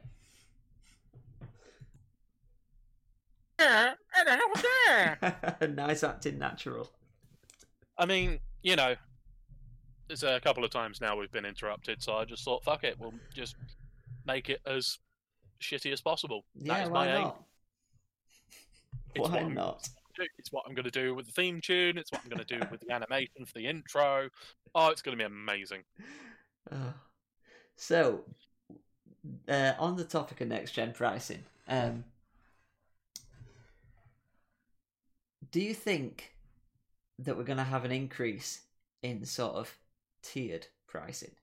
So right now we have we have indie games that sort that are smaller releases that sometimes go for like twelve pounds, sometimes twenty pound. But then we have clearly just AAA experiences that are right now fifty pound, might increase to sixty. Last generation was it um, Team Ninja that did uh, Hellblade? Uh, Senua's Sacrifice. Oh, Yeah. yeah, yeah. And that was very much a sort of double A title, right? It was. It was Ninja Theory, yeah. Ninja Theory. That's what I was. That's what I was thinking of. Not Team Ninja. Team Not- Ninja did uh, Devil May Cry, I think. But um, yeah. So that was very much a double A game. It, it like it looked great. It looked like a triple A game. Was it just a shorter experience? Or I've not. I've not. Quite, I've not played it yet. I know you've uh, gifted it to me. have. Um,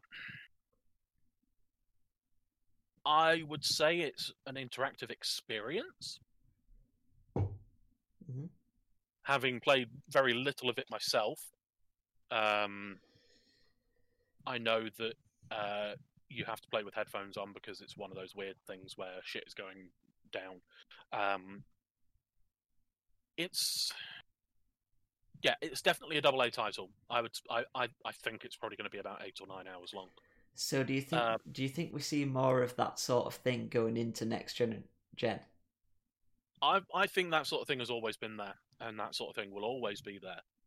Uh, what I do think we're going to, to see a lot more of, and I hope we're going to see a lot more of, um, is like you say, tiered pricing. And now yeah, when you said the, when you said that, what I thought you meant was tiered pricing for the same product, no. rather than rather than ten dollars is an indie title, thirty dollars is a double A title, sixty dollars is a triple A title. What I thought you meant was the sort of like the current Call of Duty way of doing things, where you get uh, Call of Duty Warzone, which is their um, their Fortnite and Yeah. uh, PUBG ripoff, uh, is currently free. Mhm. Um, and then you know it's free because you know you get all the microtransactions and all that shit that goes with it, and then you can pay. I think they've got a starter edition for Modern Warfare, I think, Mhm. uh, which is the multiplayer only, and then you pay the full sixty dollars and you get all the bells and whistles and free blowjob from you know whoever it is that runs Activision these days. Um, I don't think we should make those kind of jokes with the uh, with what's with what's come forward recently. it is Bobby Kotick. Uh, yeah, CEO of uh, CEO of Activision Blizzard. I'm surprised I do that. Um, yeah, so I I think that's going to become more prevalent, uh, especially with titles that are yearly releases, like Mhm. your Call of Duties, like your like your FIFA's. Fingers crossed. Yeah, it won't happen. Um, no, not going to happen. Uh, I think that's the way that it should go. Mhm. With your, you know, if if there are heavy microtransactions, release the base game for free, because you know full well that you are going to get shit. You know, not everybody will buy micro will use microtransactions. I don't, but there are the so-called whales that do. yeah, You know, your online streamers and that that's and that's who that's who they're targeted at. Yeah, and so if that happens, great. Yeah, I'm more than happy to see, you know, prices of proper single player games going up. It's kind of a kind of a kick in the teeth. It's, you know, 70 quid is a lot of money. That's a week shopping for a family of 4. hmm Um Even sixty quid, because like we're bouncing. I think we are bouncing backwards and forwards between that fifty and sixty mark right now, aren't we?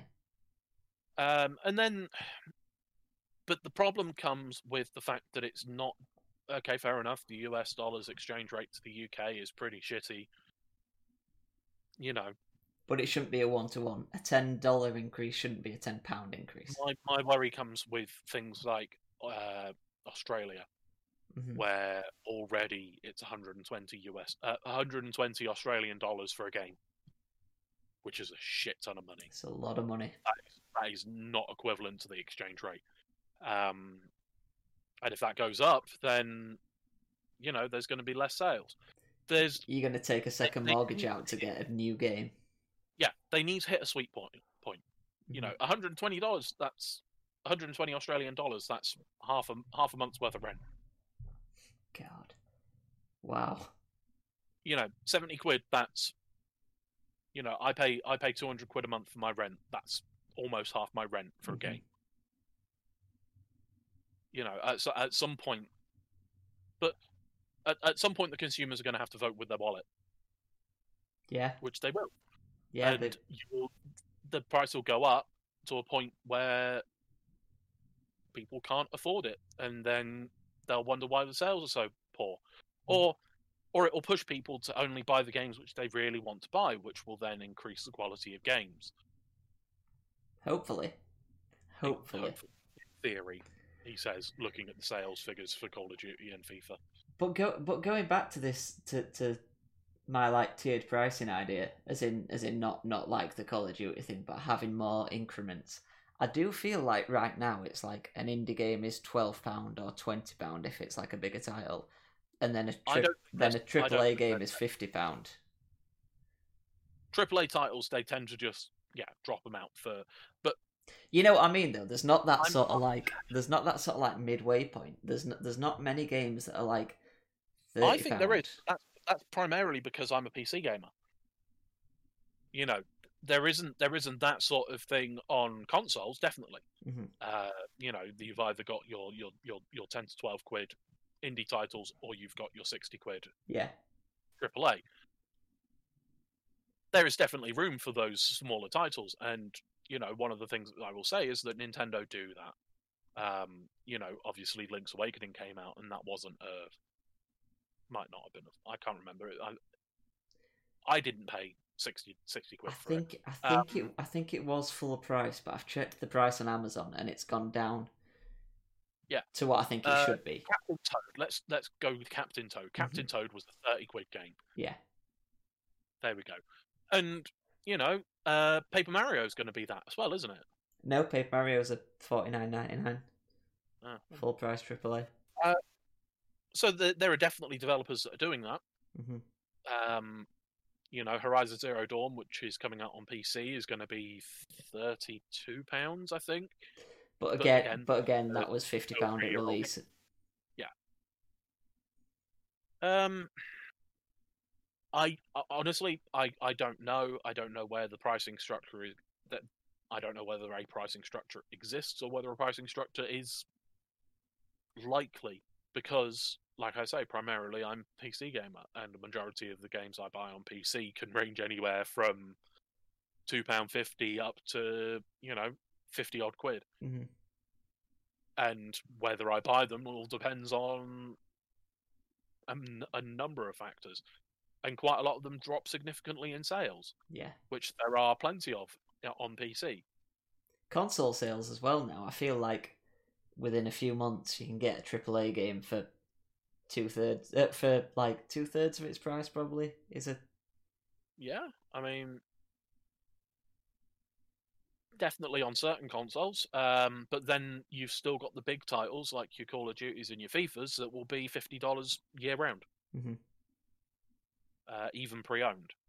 Yeah. So And then drop in value straight away as soon as they're out of date. no, they don't though. Do they not? Like I was, I was looking at um, I was looking at Modern Warfare Two on PC, and it's still twenty quid. Still a twenty quid. Oh game. no, I. Oh yeah, And no. I was go- I was gonna say I was. I was talking about like the ones that have numbers on like FIFA, but Oh, FIFA, yeah, FIFA will, FIFA will drop in, uh, drop instantly mhm, because nobody will be playing it because Yeah. everybody will move to the next one. yeah, But uh, it's a. I. I moving forward, I am very much going to be going to be of the opinion that you know price is going to become more important to me. hmm You know, most of the time I don't care about the price of the game if the game is going to be good, but if the game is going to be riddled with microtransactions, if the game is going to be you know one of these games as a service, I don't want to be paying full price for that title because, you Y- know, y- okay, fair enough. They, they want to fleece as much money from the customer as they can, but that's not what they should be focusing on. No, and and you don't want to be pay. You don't want to pay to be advertised at.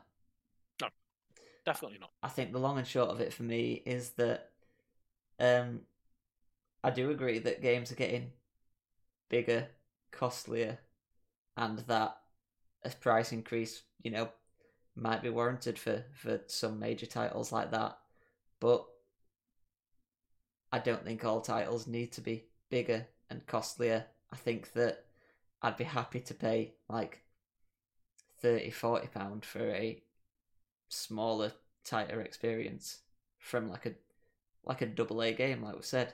And I'd be happy to have your The Last of Us Part Two, your Breath of the Wilds, be that premium price. So one thing that I will bring up, which I've just thought about, um, I will happily pay more money for a video game if the developers or the companies that are publishing or whatever, if there is proof that they are don't have crunch time for their staff, Hmm. that they are paying their staff fairly, that the hours that their staff work are reasonable, and that it's a good atmosphere and all that jazz. If they if if a company came out and went, so let's pull a pull a company from the middle of the air. Let's go with uh, Far Cry Six is on on screen. Mhm. Ubisoft. Ubisoft have got 22 different development studios working on Assassin's Creed Valhalla. If they came out tonight and said, okay, right, so here is out, our titles are going to be increasing by $10 for the new consoles, but we are going to work towards guaranteeing that we don't have these toxic environments with crunch time and with uh, pay based on Metacritic scores Mhm. and bonuses based on you know how many awards they get and all of this rubbish that makes the the the development environment that people work in so miserable. Yeah, great. I would love that. Yeah. If they come out and say, "Oh yeah, we're going to charge you ten dollars extra," and oh by the way, you can spend forty quid extra for a pre-order bonus of double XP for the first twelve hours of play. No, if if the increase in in pricing went towards went to the developers and not towards the company's bottom line. I, I know they're companies, so they're in the in the industry to make money. Mhm. At some point, they need to They need to think about their staff. They need to think about the people who are who are making them the money, essentially. There are The too many horror stories that come out of the industry that say, "Oh no, we we worked forty-eight hour days, hmm and I didn't I didn't see my family for two and a half months because they were locked in a basement with Yeah. pagan men." Li- literally, though, you're you're exaggerating, but there are people. The stories of people sleeping at the desks and, and sleeping under their desks. Yeah. It's like that is that is not a cohesive working environment. That is not a productive working environment, and it will only lead to shoddy games. hmm hmm The only the only um counterpoint I have to that is that me and you might be saying that, you know, me and you might be saying, yeah, we'll we'll support this. Um, we'll we'll support this because it's a good business practice. It's good. It's treating your employees fairly. What about bloody someone's mum who goes in and and sees that this version is ten pounds, ten dollars more than this other version? She'll be like, well, why is that? Uh, I don't think they will. You don't think so? Nope. I think if a mother is going in and they're doing that, and they are, if if they were informed,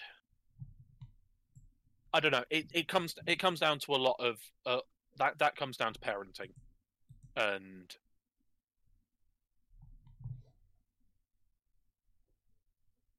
I don't know. Maybe they would ask a question. I'm I'm not. No, or, or may, maybe even maybe even take out like parents from the equation. Just just casual gamers, you know, some some someone who enjoys playing video games but aren't clued in on what's happening in the industry. All they see is that games are now more expensive. Yeah, but that would have been the same ten years ago when it went up last time. That's true. But the that that that's why it tends to happen with new consoles rather than in the middle of a cycle. Yeah. So people will just look at it and be like, "Oh, okay, these are these games are more expensive, Yeah. but they are for a new system." So it's the same thing that happened when Blu-ray came out, hmm where people would look at the DVDs and then look at the Blu-rays, and it's like, "Oh, well, it's higher quality, so yeah, it's going to cost Yeah. more." And people will just the the the casual gamers will just probably just accept it. You know, if you are buying a PlayStation 5 just so you can play FIFA, that you know the the one game which they play, then it won't make any difference to them Mhm. Much. I don't know. It's a, it's an interesting conversation, and I would much rather. I I feel like we should see a breakdown of where this where the increased revenue goes to. Mhm. You know, okay, fair enough. Development costs have gone up, but like I say, sales numbers have gone up. So if a company were to come out and say, right, this is our revenue stream, this is why a price increase is warranted. Great, good for them. Mhm. Love it. Absolutely. I think that about does it for uh, for this week, doesn't it? Uh, I think so, yeah. Um, my my throat hurts, so I think that means we've talked enough. So next next week, or let's let's try let's try for in two weeks this time, rather than What, leaving it for. Yeah, yeah. Uh, yeah. So next time we will probably go over what's happening at Ubi Forward tonight, hmm um, and probably if we are aiming for two weeks, uh, we will talk about the Xbox event as well because that's happening on the twenty third. It is yes, and I'll have some thoughts on Paper Mario because um, because I have pre-ordered that because I'm one of those people. And I will probably talk about Fallout New Vegas for about two minutes because I've been installing that again because I wanted to go back and do. Uh, I'm I'm going really really stupid with this. I'm going I'm going low strength, low dexterity. Uh, no, no, what is it? Specials, strength, perception, something, e endurance. Is is our resistance There is no R. what strength? Yeah, it's strength. Uh, oh, it's spe- special. Sorry, I'm thinking strength. I'm thinking the acronym is strength. No, No, yeah. no, no. It's uh, strength is persist- strength, perception, endurance, charisma, intelligence, agility, and luck. So I am going low everything apart from luck and charisma. Yes, I love it. I love I'm it. going low, low strength, low perception, low endurance, low intelligence, low agility. I might have high agility. I'm not sure yet. so, so I'm going to be the most charismatic and lucky fucker in the world that can't do fuck all with anything else. oh, lovely, lovely. and I'm just gonna, I'm gonna, I'm gonna go and I'm gonna try that and probably die within ten minutes because I have no strength or perception. Oh. Uh. So I'm look, I'm I'm looking forward to hear that hearing that next time. Next time I'll be doing the uh, doing the hosting. Yes, and you will be picking our discussion topic, which will probably be pulled out of our ass ten minutes before recording. Probably. Probably. Uh, should we try for a guest next time, or should do you? We could do. We could do. We could do. Anyway, uh, also in two weeks, uh, potentially we'll have an intro. Potentially. Potentially, Well, this I- this why it's this is why it's only on YouTube and not on the uh, not on other podcast services yet. It's not. It's we're because still, we're still trying things. So it's not. It's because I'm lazy and I, and haven't found out how to put them up. But I've got the audio versions, so audio only versions coming soon. Yeah. Uh, also, look out for something on twitch.tv slash something, which we haven't created yet. So either Samuel Carmody or Dingram2909 Mhm. uh, for potentially something that we might do in the next two weeks in terms of Twitch. Maybe. Maybe. Let's see. Maybe we'll maybe we'll have a, a, a video games and chill Twitch as well that we can do stuff on. But yeah, so big things are, are, are coming your way for the future. We're uh, excited about this, and we are Big things are coming your way, Reggie. yeah. We do this for you and for you only. Oh, I could totally have him in the background in this intro.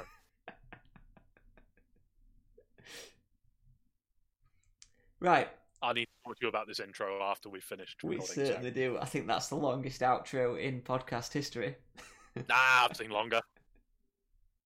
We'll see you next time. Bye.